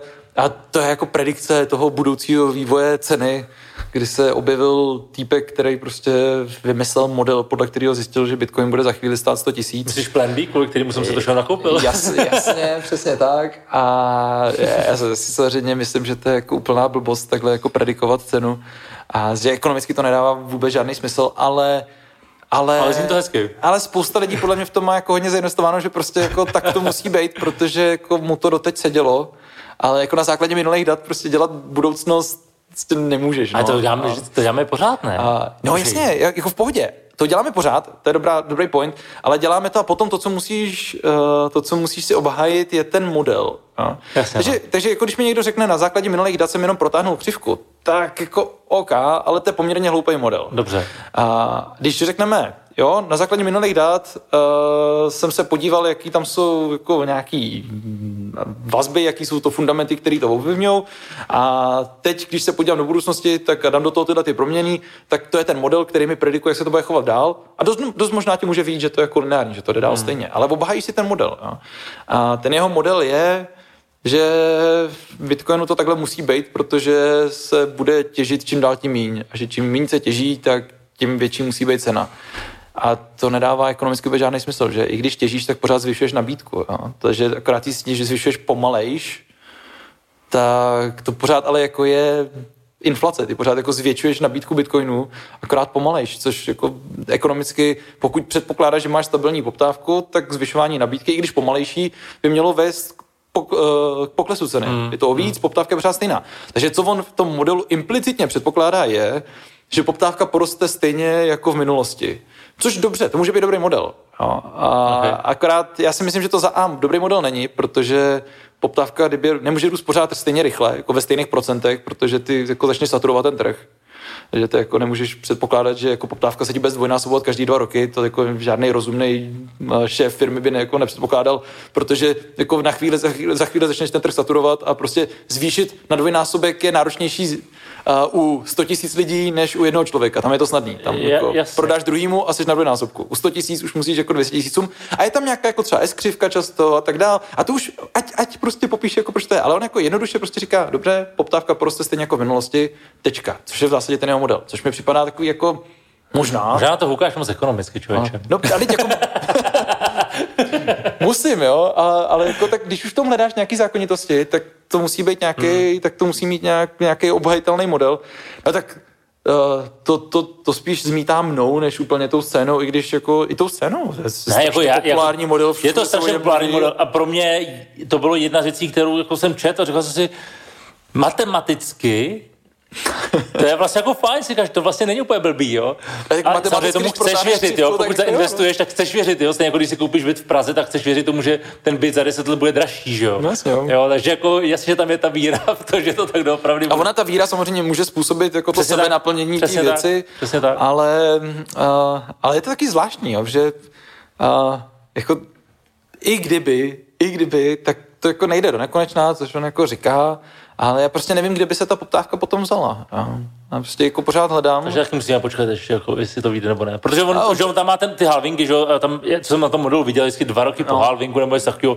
No to původně měl při tom halvingu, jo, no, pak ten model posunul, posunul že mu to nevycházelo. A tak teďka je ten model posunutý. A což nikdy ani jako neříkal, pak to začal vysvětlovat, že to musel teda posunout, protože a jako, mu to nesedí. Ale jako arbitrárně, já řekl jako jo, hele, jsem se podíval do minulosti, že tak to bylo většinou obvykle tak jako nějaký čas potom, a tak teď, teď je to potom halvingu, nevím no. Hmm. Mně připadá, že je teda zvláštní, že jako tvrdíš, že to takhle je. Obzvlášť ještě, když vyjdeš jako z modelu, nebo jako bystý proměný, to stock to flow, ten, ten model, to znamená, jako kolik přibývá do té současné zásoby těch nových jednotek té zásoby. On říká, to ale funguje jenom u těle těch věcí, které jsou penězi, to znamená jako bitcoin a já nevím co, zlato, a stříbro. A, no ale ty se podíváš na historii zlata, jak to nefungovalo. Model tam prostě nesedí, ani u stříbra, tak si říkáš, jako, tak jako, tak to funguje jenom u Bitcoinu, ale o tom nikdo vůbec nemluví, což mi připadá jako, jako Protože to mám, abys tohle řekl nahlas a pak si to poslechneme, eh, co na to komunita. no, a tak uvidíme. Já budu rád, když bude fungovat ta predikce a budeme všichni bohatý, ale úplně si nemyslím, no. Hmm, hmm. Hele, a e, co tokenizace, Ethereum a tady to téma, to je tak jako něco, co je jako hodně vidět no, už jako roky. To jsem chtěl říct jako druhý, že teďka jako to, co hejbe tím světem, je takzvaný DeFi. No, DeFi, no jasně. No. Decentralizovaný no. to, prosím tě. finance. Oh, mám na to taky jako docela tvrdý názor a já jsem strašně rád, že jsem jako liberálně si říkám, ať zkoušej, ať si lidi hrajou, znám spoustu zajímavých DeFi projektů, který jako něco jako vymýšlejí a, a není to nutně nějaký jako podvod, ale ale prostě problém těch DeFi projektů je, že je to kód, ten občas má chybu a občas prostě přijdeš úplně o všechno.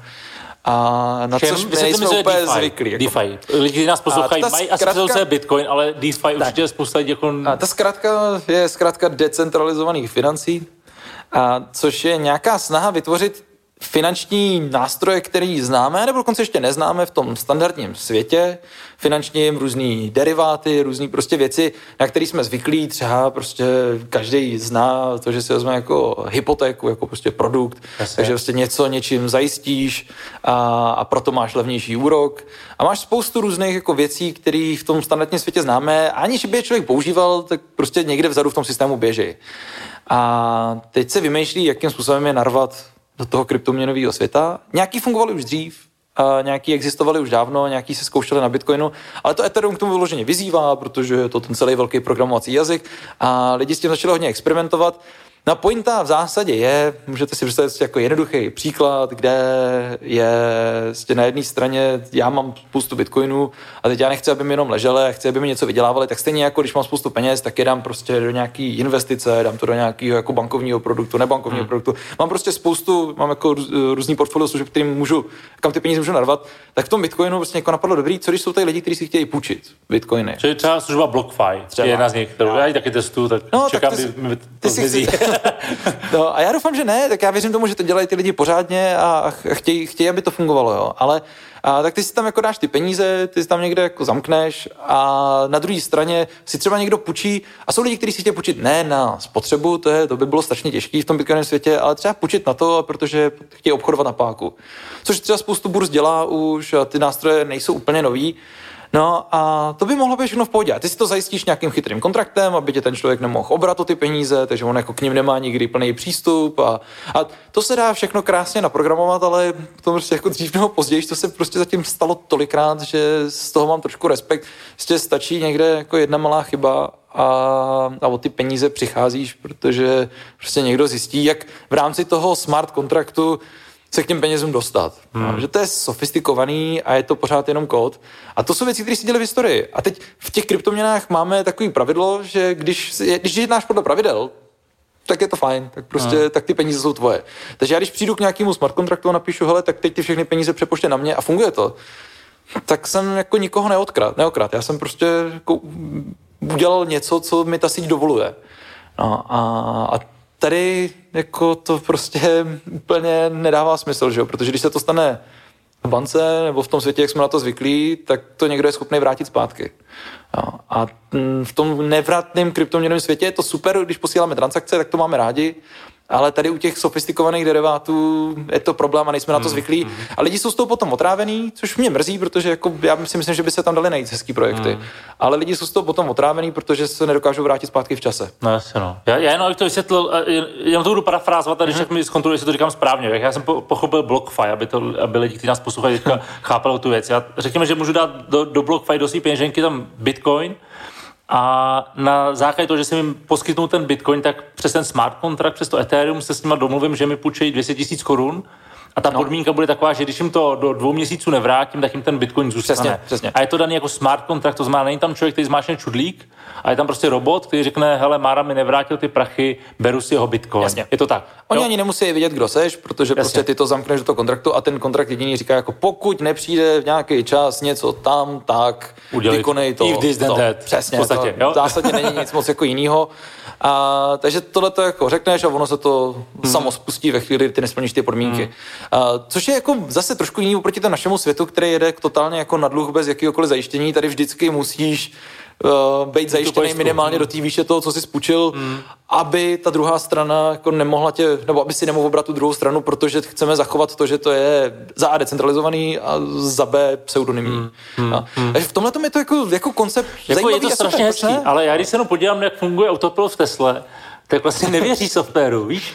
No, jasně, víš, že software prostě je strašně komplikovaná věc a tady, tady to není jenom hypotéza, že jo? Tady se to děje. Tady mm. prostě jako velice často si ty velký projekty padají a, a teď ty na to můžeš koukat dvěma, a dvěma způsobama. Jeden, ten asi dneska častější, je, je to v plenkách, ještě to potřebujeme vymyslet. Pár, to pár lidí přijde pár bitcoinů, bože. No. A ten, a ten druhý, který nemusí být špatně, je, že to prostě není bug, ale že to je feature, no, že prostě to úplně nepůjde asi. Hmm. A že tam vždycky prostě dřív nebo později někdo zjistí, jakým způsobem, jakým způsobem to zlikvidovat. A když to bude už hodně peněz, tak se může stát to samé, co se v Ethereum stalo kdysi, že se prostě hmm. vrátíme zpátky v čase. Když jsou to ještě takhle malé projekty, tak to prostě tam bylo, že, že se museli tak, přepsat no. jako ta síť nebo zastavit ten blockchain. A... Přesně tak, což byl jako jeden z průkopníků tady těch projektů, kdy se stalo to, že právě jako někdo spustil smart contract tak, jak se to nezamýšlelo a sebral si k sobě strašně moc etereí a bylo to tak moc, že se ta síť rozhodla vrátit zpátky v čase před to, než se to stalo a opravit tu chybu, ale to se prostě v kryptu nedělá No jasně, no, to je I když já to jako, nad, jako chápu v té době a kdybych to měl prachy, tak budu asi taky možná bojovat za to, aby se to stalo. Nevím, nechci soudit, protože jako se mi to nestalo, zaplať pámbu. Musím zaťukat, že se mi snad jako tohle nikdy nestalo a kdyby se mi to stalo, nevím, jak se budu chovat. Ale tehdy v tom měli lidi tolik peněz, že prostě a se takhle rozhodli to se rozdělilo potom na to Ethereum, Ethereum Classic. Ty klasici, to byli ty srdcaři, kteří prostě drželi tomu člověku, co vzal ten smart contract, nevíme do dneška, kdo to je, tak ty peníze měl u sebe, ty Ethereum, a oni jeli dál v té historii tak, jak byla. Ty prostě udělali ten fork. Jo. A tak udělali fork a Ethereum, který známe dneska jako Ethereum, tak tam se vrátili zpátky v čase. Okay. No, a teďka se to neděje, protože prostě to nechceme, aby se to dělo, aby se jako vraceli hmm. zpátky v čase. Že pak, pak jako si vymyslel krypto, který v zásadě jako není moc odlišný od toho, co známe dneska, že jo. Hmm. Prostě, hmm. OK, no, kdokoliv přijde a řekne, že tady se nám něco nelíbilo, tak jsme schopni ty transakce cenzurovat. No jasně, no. A, to padá na hlavu, že jo. Tak, takhle to nebylo vymyšlený, no. Hmm. Hmm, zajímavý. Takže to je jako filozofická otázka. Strašně no. zajímavá oblast. Mě to, to mě na tom fascinuje. Jako to, jak je to v plenkách a jak to možná může být úplně nesmysl. Hmm. A nebo to možná za deset let budeme si jak fantastická ta věc byla. Jo, je to fascinující sledovat. Jo. Akorát jako jsem opatrný v tom, že jsou lidi, kteří jako se na to podívají, říkají, hele, DeFi, budu bohatý, a to už jsem slyšel tolikrát jako v minulosti u toho, že jsem spíš skeptický hmm. a snažím se to pozorovat, než aby jsem do toho bezlově narval spoustu peněz. Ne? Hele, ještě mě zajímá jedna věc, kterou jsem někde zaslech nebo viděl nějaký diskuzi, kde vlastně řešili, že nevýhoda Bitcoinu do budoucnosti je vlastně to, že není anonymní. Že on je vlastně velmi dobře dohledatelný, jak jednu zjistíš adresu, tak víš všechno, že jo? Jasně, no. Uh, existují nějaký já chápu, že Monero třeba hmm. je anonymní a tak dále. Je tam třeba trend, kdy se snaží jako vyvíjet další další krypta, který právě jsou absolutně anonymní a dává ti to logiku, hmm. smysl, nebo je to blbost? Uh, ne, jasně, ty anonymní coiny mají svůj smysl a dokonce se ukazuje podle mě, že uh, vedle Bitcoinu v zásadě ty jako dvě další velký, tři velký větve jsou.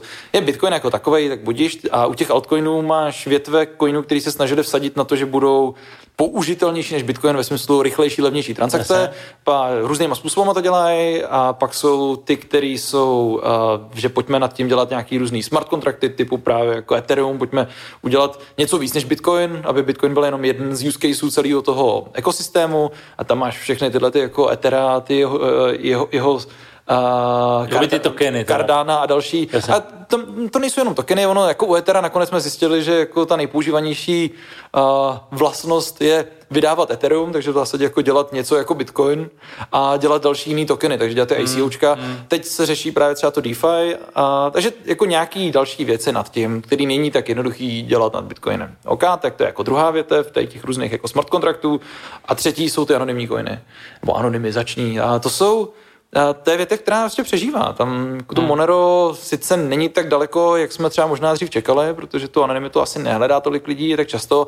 A, a když, tak často třeba jenom jako jako uh, jeden z těch kroků. Znamená, tak ty máš Bitcoin, no. koupíš do Monero, až zpátky. něco uděláš a zpátky a můžeš si to sanonymizovat tam, což uh, taky není úplně tak jednoduchý, ale, ale děje se to, takže ty jako nepotřebuješ Monero jako takový používat a ono má i své nějaké nevýhody. Uh, a co ještě trošku může zabíjet tady ty anonymizační projekty teďka, je to, co se děje na Bitcoinu Lightning Network. Protože mm-hmm. Lightning má tu výhodu v tom, že jenom pro představu, Lightning je taky smart kontrakt, který dělá jednoduše to, že stejně jako to si říkal to BlockFi, že ty si zamkneš někam jeden Bitcoin a do té výše můžeš nějakam platit. Jasně, ale kredit a, prostě takový pseudo. Jasně. A, ale není to kredit, ve že kredit je už z toho slova úvěr, že? Jasně, tak tam, okay, tam, tam, tam jdeš do mínusu, a tady by to bylo něco jako, kdyby si si udělal jako kredit, ale měl by si ho vždycky zajištěný Když si nabiješ 100%. kartu. Nabij... Když dítěti nabiješ kartu. Přesně tak. Něco jo? Jo? Tak bys si nabil kartu a do výše ty, toho, co si nabil, tak můžeš dělat nějaký transakce. A, a jsou tam potom do toho velkého bitcoinového veřejného blockchainu, v kterém vidíš všechny ty transakce, jdou jenom dvě transakce. Tam jde ta vstupní, kde tam zamkneš ty peníze, tak ta se tam ukáže, a potom výstupní, kdy zjistíš, kolik si jako ti tam zůstalo na konci. Perfektní to je v tom, co se té anonymizace týče, že nikdo neví, jestli si mezi tím udělal jednu transakci no, nebo jasně. 100 milionů. Jasně, jo. A čím víc lidí to používá, tak tím víc je to samozřejmě potom jako... tu, to je vlastně anonymizační prvek. Je hodně. Hmm. A, a aniž by si k tomu potřeboval jako další coin, takže to si myslím, že je jako bonus Lightningu, o kterém se moc nemluví, nevím, že to jako zrychluje, zlevňuje, ale že to i anonymizuje. No.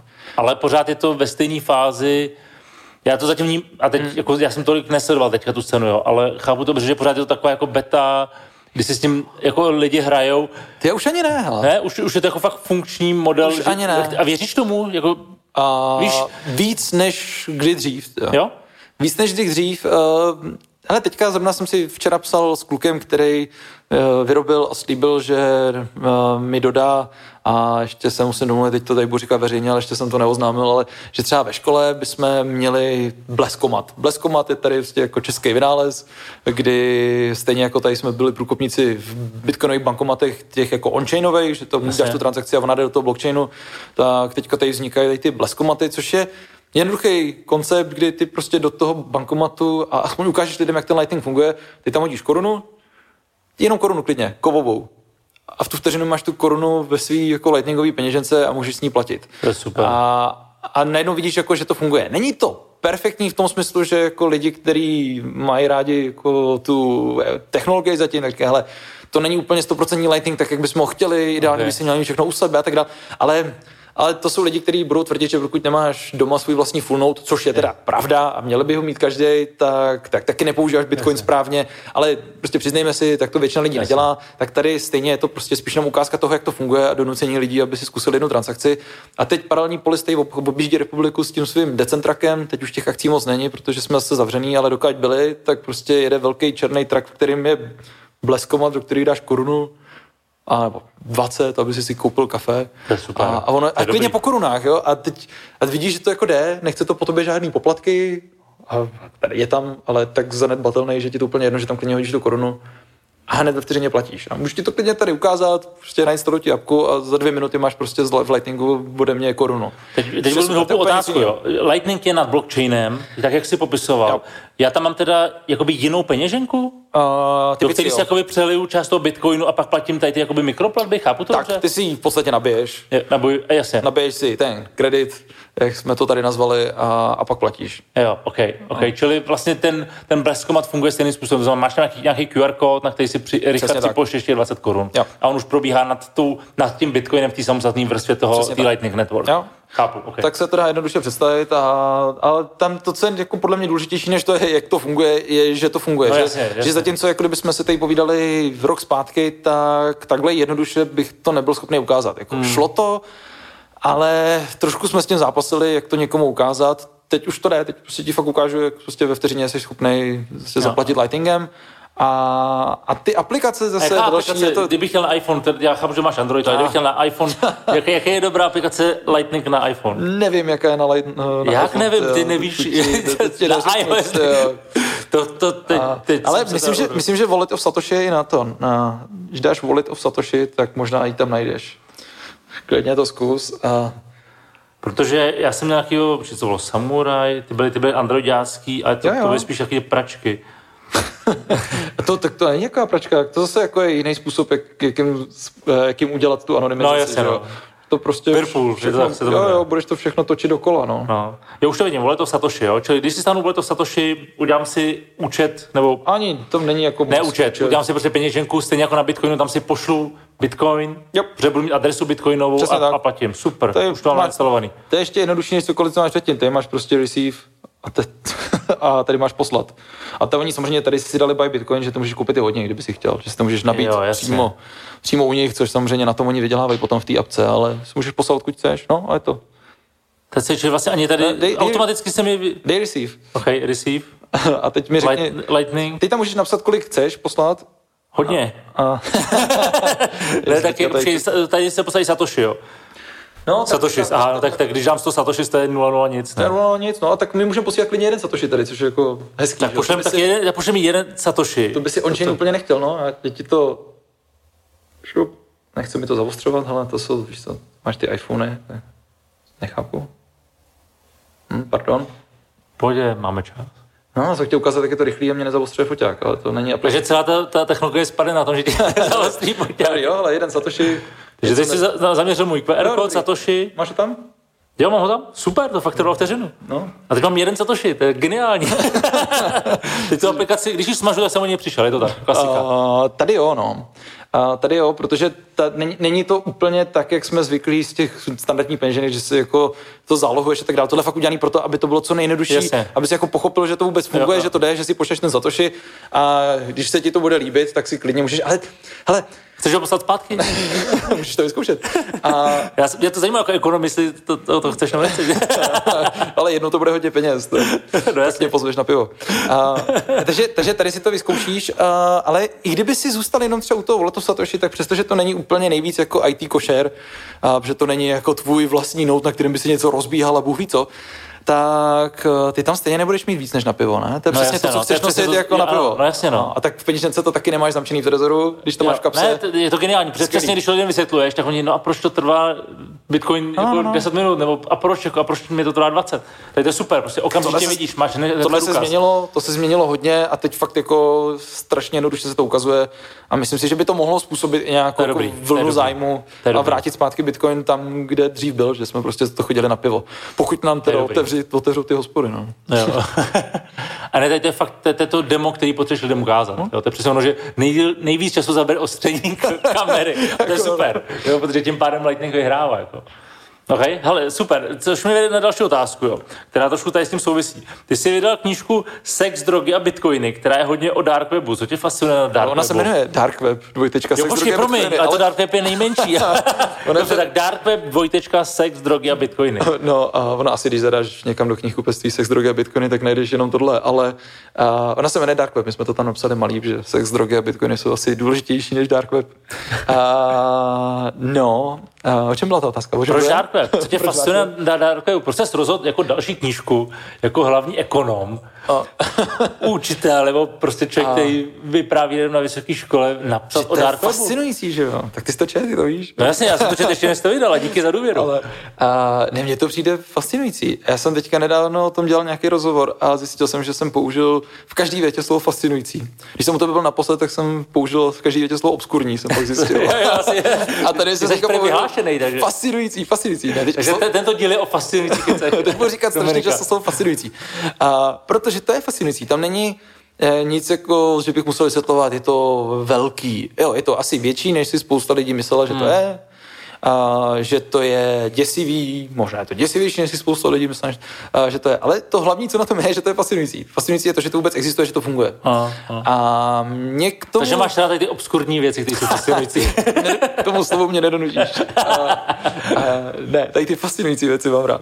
A je, to, je to super věc ke studiu, ale mě to při, mě k tomu přivedlo hlavně to, že jsem se zajímal o Bitcoin a chtě nechtě, když sleduješ Bitcoin kdysi dávno, tak jsem měl to štěstí, že jsem sledoval, co se dělo kolem těch dark marketů, jako hmm. byl Silk Road a další, kde se za Bitcoiny nakupovaly drogy a Jakkoliv to lidi, kteří mají rádi Bitcoin, rádi slyšejí, včetně mě, tak si musíme přiznat, že to v té době bylo jedno z největších odbytiš Bitcoinu hmm, a jako vlastně. první jedna velká demonstrace toho, že se s tím dá dělat něco praktického, i když pro spoustu lidí zavržení hodný. A a, takže už v tu chvíli jsem to sledoval, zajímalo mě to, bavilo mě to, měli jsme o tom spoustu přednášek, já jsem o tom měl štěstí přednášet jako různě po světě, protože to téma je fascinující.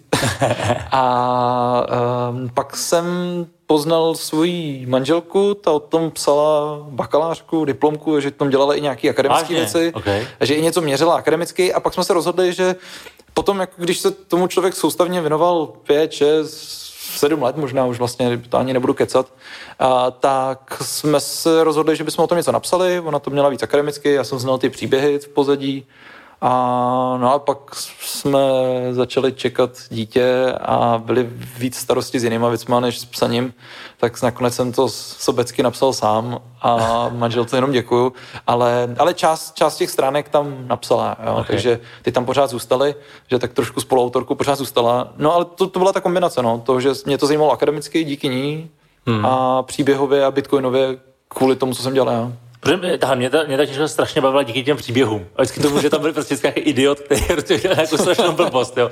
Ale ještě než se k tomu dostanu, jenom vysvětlíš lidem v rychlosti, co to je dark web? No, uh, dark web je specifická část internetu, na kterou se člověk připojí jenom pomocí specializovaného softwaru a která není ve vyhledavačích a kde se z velké části dějou i nelegální věci, ale nejenom. A ono těch definic je spousta, ta asi nejčastější, já se k tomu hned vymezuju na začátku té knížky, ta nejčastější je, že to je nějaká jako nelegální část internetu, ale to mi nepřipadá jako dobrá definice, že nelegálních věcí se děje spousta i na té jako hmm. v legální části internetu. Že a ty viditelný. A ty hodně viditelný, a když se člověk podívá jenom na Facebook, tam prostě zahlídne tolik no. nelegálních věcí. Takže uh, to asi není úplně dobrá definice, že bychom najednou řekli, dobrý, tak 5% jako něč trafiku na nějakých jako stránkách je dark webu. A my chceme, aby to byla ta část internetu, kam se normálně člověk jako nedostane, i když ono to není zase tak těžký, jak tomu se klidně dostaneme. A, a dostaneš se tam přes nějaký speciální software a je to Tor, se typicky Tor a, a tam potom se často dějou i ty nelegální věci, mm. ale nejenom. No. Mm. Takže s, tím, s tu definicí ještě trošku zápasíme, prostě ono se to jmenuje dark, takže čeká, že by to mělo být to, jenom to temný. Ale to je to, co je na tom sexy, že jo? To, co jako láká lidi, to zkuš, jako, mě bavilo na instalaci Tor a prostě někam mít, říkám si, OK, jsem tady, co teď? já, jo, se neděje, že to není jako, když do temný uličky dostaneš facku. Koukáš se přes rameno, jestli nikdo nekouká, přesně, co děláš. Přesně. No, jako kdyby si si nainstaloval Tor, aby si tam připojil na stránky BBC, tak to moc lidí nedělá. Teda, u nás. Samozřejmě ve světě je to asi mnohem častější, když potřebuješ v zemi, kde to blokujou, tak tam to smysl dává. A to je ta, právě ta jako legální část toho dark webu, která mě hodně zajímá taky, ale, ale samozřejmě tak sexy a nejvíc fascinující, zase abych použil to slovo, je samozřejmě to, že se tam vyměňují drogy a posílají se přes, přes celý svět a funguje to mezi lidmi, kteří se neznají, nechtějí no. znát a pošlou si anonymně peníze a anonymně něco a ono to funguje. Jako, šílený. Mě, mě třeba to přijde strašně zajímavé jako řešení jenom jít na klasický web, ale tou cestou přes ten dark web, jo, že prostě jsi anonymní a tak dále. Doufám, že dělá každý. Jo. Určitě. ale hele, kdyby se na, na ty příběhy, které v té knižce máš, máš podíval, jaký nejčastější chyby ty lidi tam udělali? Protože to je hodně o lidech, kteří přes bitcoiny dělali spoustu neúplně košer věcí, hmm. ale vlastně všichni byli dopadeni, že jo? Tam no, tak příběhy... všichni byli dopadeni. Ty, ty příběhy, které můžeme vyprávět, jsou často těch lidí, kteří byli dopadeni. protože je víc známe. A, a tak dobře, za víc byli... známe a za B, já jsem a, velkou část těch příběhů nechtěl ani jako sledovat vyloženě na těch daných místech. A, a když se tam někde prodávají věci, které jsou v části světa i legální, když tam někde někdo kupuje marihuanu, tak bodej to podle mě jako není ani jako nic špatného se podívat, jak to tam funguje a vidíš tam, že tam lidi obchodují.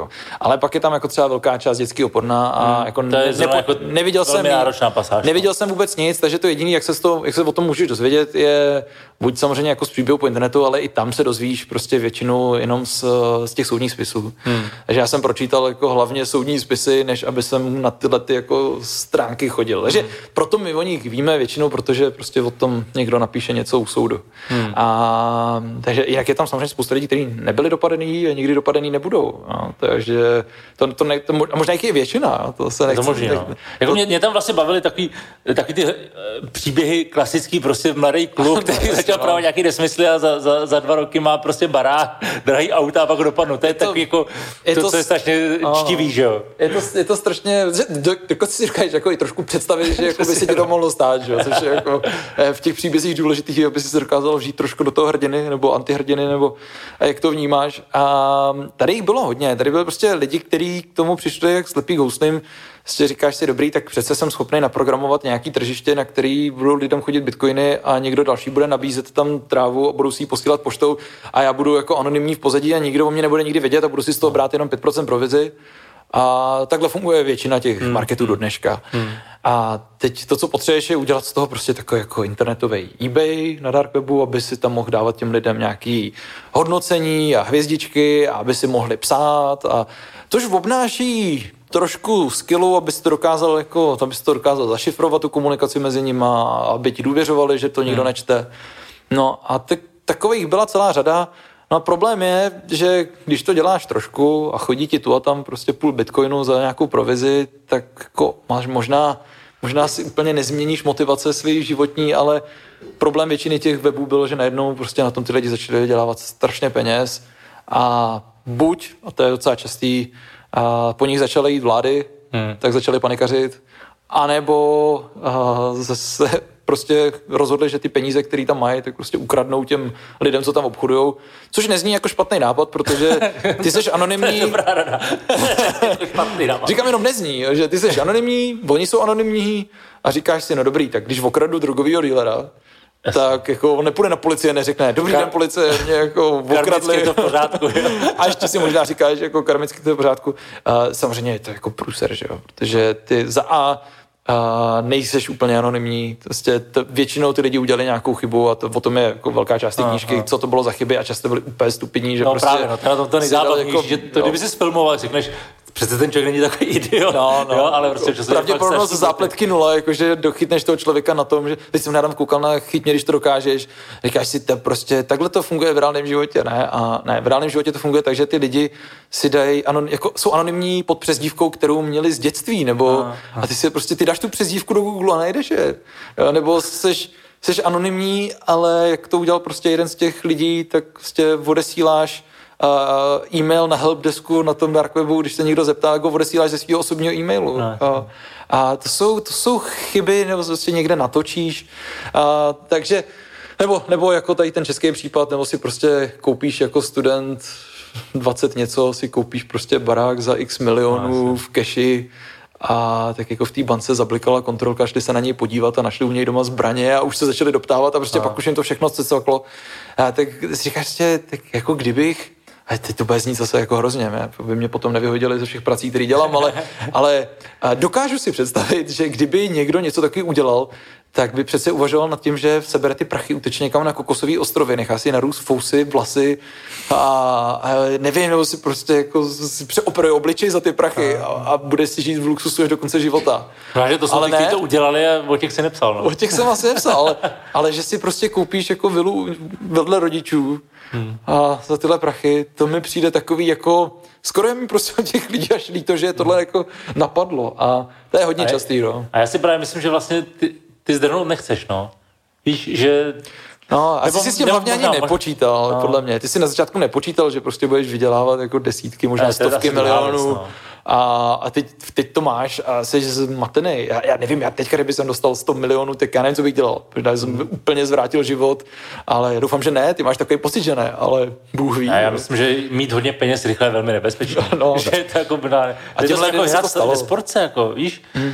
pro, já si myslím, že pro většinu, nebo aspoň co jsem viděl nějaký data asi 10 let zpátky, tak pro řadu lidí to bylo vlastně okamžik, který jim rozbil rodiny Jsou známí ty a změnil život, že jo. Takže prostě opravdu musíš být na to dost silný a připravený umět s těma penězma pracovat, protože jinak jsi ve strašný pasti, že? No, a tady se to dělalo taky. Tam prostě ten první příběh vůbec je příběh kluka, který založil ten největší dosud dark market a i když už nefungující Alphabay, ale do dneška, co se velikosti týče, nepřekonaný.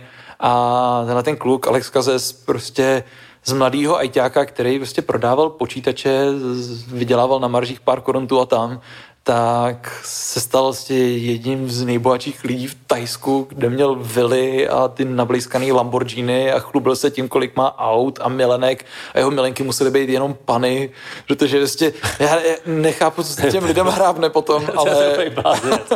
jo, a, tak já nevím, snažil by se být nenápadný, ne? Nebo, no, tohle to mi přijde prostě fakt divný, no. A, a tak tyhle ty příběhy jsou tam... Ale to jsou prostě dobrý příběhy, no. Jsou fascinující. No, jsou fascinující. Čili rozhodně, hele, mně se ta knižka moc líbila, díky za důvěru, že jsem si ji mohl přečíst ještě předtím, než šla ven. A pokud máte teďka na tohle období chuť si dát něco takového eh, dobrodružního a podívat se, mě na tom baví ten, ten, ten dark web, víš, ten ta, ta vrstva, která u lidi vůbec neznají, netu, většina ani netuší vůbec něco takového existuje, jo? takže to je třeba to, co mě na tom bavilo číst, rozvědět se o tom trošku víc. Já si myslím, že dost překvapivý pro spoustu lidí, aspoň jsem dostal feedback, je taky to, že to není nějak extra vzdálený. No, jak je to je lehce dostupný, veď? Že ty máš pocit jako Dark, hm, tak to musím být fakt hacker a chodit no. s tou maskou Anonymous, aby jsem se někam no, přiklep, připojil a musím mít jako super počítače. A stáneš prohlížeč, který se nemusí ani instalovat, dvakrát klikneš, seš tam, no, no. to trvá prostě, jako nepřeženu, když řeknu, že to je na jako kolik, jeden, dva, tři, čtyři, pět kliknutí myší, no, no. Jsi za chvíli, jsi za minutu seš tam. No. Jsi na ty vlastně největší síti, že jo? No. A, a takže je to strašně blízko, a což samozřejmě není žádný doporučení, ať to jako lidi chodí a koukají, ale, ale měli bychom o tom aspoň vědět, ne? Že jo, jo, jako já si myslím, že přesně, že to, to know nebo ta znalost té věci je důležitá. Hele, jaká bude další knižka? a to vím přesně. Tak? A, ale nebude úplně nová, a respektive 2021 teďka vyjde třetí vydání té knižky o bitcoinech. Takže čist... Jakoby reedice. Uh, jako, jako nový vydání, protože ono se přece jenom od 2018 leden uh. toho stalo hodně. My jsme to napsali většinu ve 2017 v tom největším boomu. Dneska už ten svět je asi jiný. Typicky třeba jako velká kapitola o Lightningu je podle hmm. mě důležitá a některé ty věci, o kterých tam píšeme, si myslím, že No tak myslím si, že není potřeba nic měnit z toho, co tam je zaplať pámbu, tam se jako nic moc zásadního nezměnilo. Ani mě fakt jako nic nenapadá, ale některé ty věci budou třeba asi doplnit, protože jsou relevantnější, než byly dřív. Lightning je tam okay. zmíněný, je tam relevantní. Plan B byste ale... měl zmínit, ne? a některé věci asi by se měl, ale nezmíním. A ne, jako budou tam nějaký témata, který, o kterých se teďka bavíme, a který se hodně změnily. Bavíme se víc, nebo jinak trošku o třeba energetické náročnosti Bitcoinu, hmm, hmm. jako velký téma a protože teďka s tím halvingem jsme zjistili, že jako a Bitcoin začíná být drahý, protože jsou dražší poplatky. To bylo taky téma, který se tehdy moc neřešilo. V té knižce pořád se jako píše, že podstata Bitcoin je relativně levný. Hm, jako není. A přestalo být. No, teď už to zase je, ale jsou období, kdy není. Takže to, je, to, to jsou věci, které je potřeba nějakým způsobem doplnit za ty dva kolik vlastně, 2,20, no to už budou, že celý 2,18, celý 19, 23 roky, no. Hmm. Za ty tři roky se to stalo docela dost. Ta první knížka vyšla 2,15, druhá 2,18, tak 2,21 je asi rozumný. Ještě, ještě tady, já se u toho na zastavím, no. Jaký, jaký dopad halving měl teda na ten, eh, právě na těžbu, cenu, energie? Jestli to můžeš dvouma větama říct, abych ti nesebral to, co bude v té knížce, ale tady to třeba, co mě zajímalo. Hmm. No tak eh, protože je to předvídatelná věc, tak ne zas tak velký. A ty první halvingy byly zajímavé v tom, že jak to bylo všechno chaotický a cena rostla jako o mnohem víc procent než teď a klesala, tak jsme to tam úplně tolik neviděli. Teď jsme to teď kvůli tomu, že nikdo moc nevěděl, co dělat a všichni těžili tak nějak jako zběsile, teď jsme to zase tolik neviděli nějaký velký zub v tom, že ty se na to můžeš připravit, že? Ty samozřejmě víš, že ten halving přijde, takže ty, když si plánuješ svoje budoucí příjmy z těžby, tak si naplánuješ i s tím halvingem. Takže, jo, ale jako, ne, jo, viděli jsme, k tomu, že by jako těžaři odcházeli. Ale jo, jo, jo, to se stalo samozřejmě, jako těžaři, pro který už to přestalo být rentabilní, tak vyplynou. Jo. Čili se to, jakoby ten trh se profesionalizuje, kdybych to jako, a je tam víc, je tam méně velkých hráčů, je to takový jako svět, ale mm, jako, v tom se to za stolik nezměnilo. V tom se za stolik nezměnilo. to byly pořád ty půly, ne? A to, to, je... to jo, to pořád jsou půly, ty, ty, se pořád jako mění velikostně, ale pořád tam jako zůstávají jako velký hráči včetně toho našeho českého. Takže to, to se v zásadě tolik nemění a ty potom se můžeš podívat u těch půlů, když ti jako řeknou, že některý, nějaký lidi se odepli, jo, protože jo. prostě po tom halvingu dostaneš poloviční odměnu, tak se jim to přestalo vyplácet. Jasně, no. a, ale spousta lidí to pořád dělá spíš jako za zábavy, že jim jako je jedno, jestli, jestli to dělají v mínusu, protože to chtějí mít hmm. doma a podpořit. Spousta lidí si říká, dobrý, tak jako dělám to proto, protože jako eh, jednou to vyroste nahoru, což není ekonomicky rozumný, že jo? Stejně pořád levnější si to koupit, i když doufáš, že to vyroste v budoucnosti, ale tak nějak si říkáš, tím se to zalepí. A... Hele, a uh, že jo, za další čtyři roky, jestli se nepletu vždycky hmm. další halving, já, já jsem asi půl roku zpátky jsem se o tom bavil s lidma a třeba říkal, že jedna hrozba Bitcoinu je právě to, že to nebude dávat smysl ekonomicky ta těžba a udržba té sítě. Ono to vždycky bude dávat ekonomický smysl, tak je to nastavený, ale přesouvá se ten tlak z té odměny, kterou dostávají ty těžaři jednou za těch 10 minut, dřív 50, pak 25, teď Jasně. nějaký těch 6 a čtvrt, uh, 8 minut, tak... Uh, a to transakce. Se, a tak se to přesouvá na ty fíčka za ty hmm. transakce. A tam, když se na to podíváš potom, jako teďka, teďka pro představu, 10% odměny toho těžaře jde z těch fíček. Mm-hmm. 90% jde z, z těžby. Z té těžby. Okay. Takže kdyby se tohle nělo obrátit, tak ti v zásadě musí jako devítinásobit jako poplatek. No. no jasně, a teďka máš poplatek, v řádově se teďka to skáče někde mezi, řekněme, jako jedním pěti dolarama v průměru, jo, což je mm. relativně dost. To je no. A, což ale zase... A zase, když pošleš dva bitcoiny, tak je to vlastně k smíchu, jo? No, když pošleš dva bitcoiny, tak je to k smíchu, což právě jako dělá ten průměr, protože uh, tam jsou transakce, které jsou strašně drahé, když posílá burza obrovskou transakci, kde pošle prostě na 10 000 adres no, a peníze, jako tak, uh, tak tam klidně byla ochotná kdysi zaplatit třeba celý bitcoin za to. Hmm. A, ale tak to, když se ti to potom zprůměruje, tak většinou já jsem neposlal transakci, která by byla dražší než dolar. Jasně. Takže, ale v budoucnosti se očekává, že budeš platit 10 dolarů nebo 20 dolarů za transakci klidně. A nebo pokud to nebude, tak ty těžaři nebudou stát tolik peněz, to znamená, že začnou vypínat. Jasně. A někde ta rovnováha se musí mezi tím najít. Jo? A ta rovnováha ale je způsobená ne jako ze strany těžařů, ty, ty, ty jsou, to jsou čistý příjemci té ceny, ty nejsou hmm. schopni nic ovlivnit. Ty prostě, pokud nebude dostatečná odměna pro ně, no tak budou vypínat. Když bude Jasně. vysoká, tak budou a zapínat. Když bude méně, tak zase víc a. budeš vydělávat logicky, Jasně. protože jsi Přesně. v půl. No a teďka ty, uh, když nebudeš platit ty poplatky, tak oni to začnou vypínat a sníží se ten hash rate té sítě, což znamená, že se sníží zabezpečení té hmm. sítě. Hmm. Můžeme to tak nazvat, ono to tak je. Ale zase ruku na srdce, jako když snížíme to zabezpečení té sítě na desetinu, tak je to pořád masakr, to je pořád no, jako tak, obrovský, ob, tak obrovský hash rate, že tohle by problém asi nebyl. Ale když už bychom to snížili na jako setinu, současně s tím v budoucnosti jako budou silnější počítače, takže hmm. jako by ta pravděpodobnost, že by se mohl stát nějaký průser se ti bude jako hmm. zvětšovat, pořád je to podle mě strašně málo, ale v roce 2100, kolik jsem teďka počítal, 50, 60, kdy... 2160, ale 150, 2050 jsem okay, chtěl říct, lek, jsem chtěl říct říct těch 2140, kdy to skončí, ale už klidně nějakým tom roce 2050, 60, uh, to v podstatě celý stojí jenom na těch jako poplacích a tam už by cena Bitcoinu musela být fakt obrovská, se bavíme jako teďka o milionech, aby jsme dokázali udržet ten hash, který máme dnešní. To znamená, během mého života by Bitcoin musel stát jako v raketu, kterou to asi stát nebude. Takže ten hash bude klesat, no. Ale okolik, kdyby klesnul jako na setinu, tak je to podle mě pořád ještě jako relativně v pohodě. Ale to nevíme, to já to nejsem schopný ovlivnit. To, to, se prostě říká ten trh, no. Kolik je ochotný za to zabezpečení platit, tak tolik platí, no. A ještě teda se vrátím zpátky k tomu Lightningu. Lightning Network, protože tam vlastně ty tu transakci uděláš s, tý, s tím blockchainem bitcoinovým jakoby jedno, ale mezi můžu tisíc malých transakcí. Dvakrát, dvakrát jednu stupně. Nebo jasně, dobrý, OK, tam a zpátky.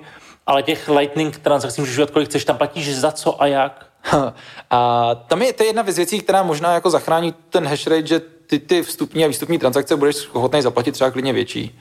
A, protože, Protože se to proběhne jenom v té Lightning síti. No a, a potom, potom, potom ty transakce budou, ale tu vstupní klidně zaplatíš jako poplatek větší než je dneska, protože ji uděláš jenom jednu a tu výstupní je jednu, tak zaplatíš dvakrát a mezi tím uděláš tisíc transakcí a že ty poplatky budou moc růst. Jasně. A nebude tě to tolik bolet. Za to nabití kreditu prostě zaplatíš. Jo.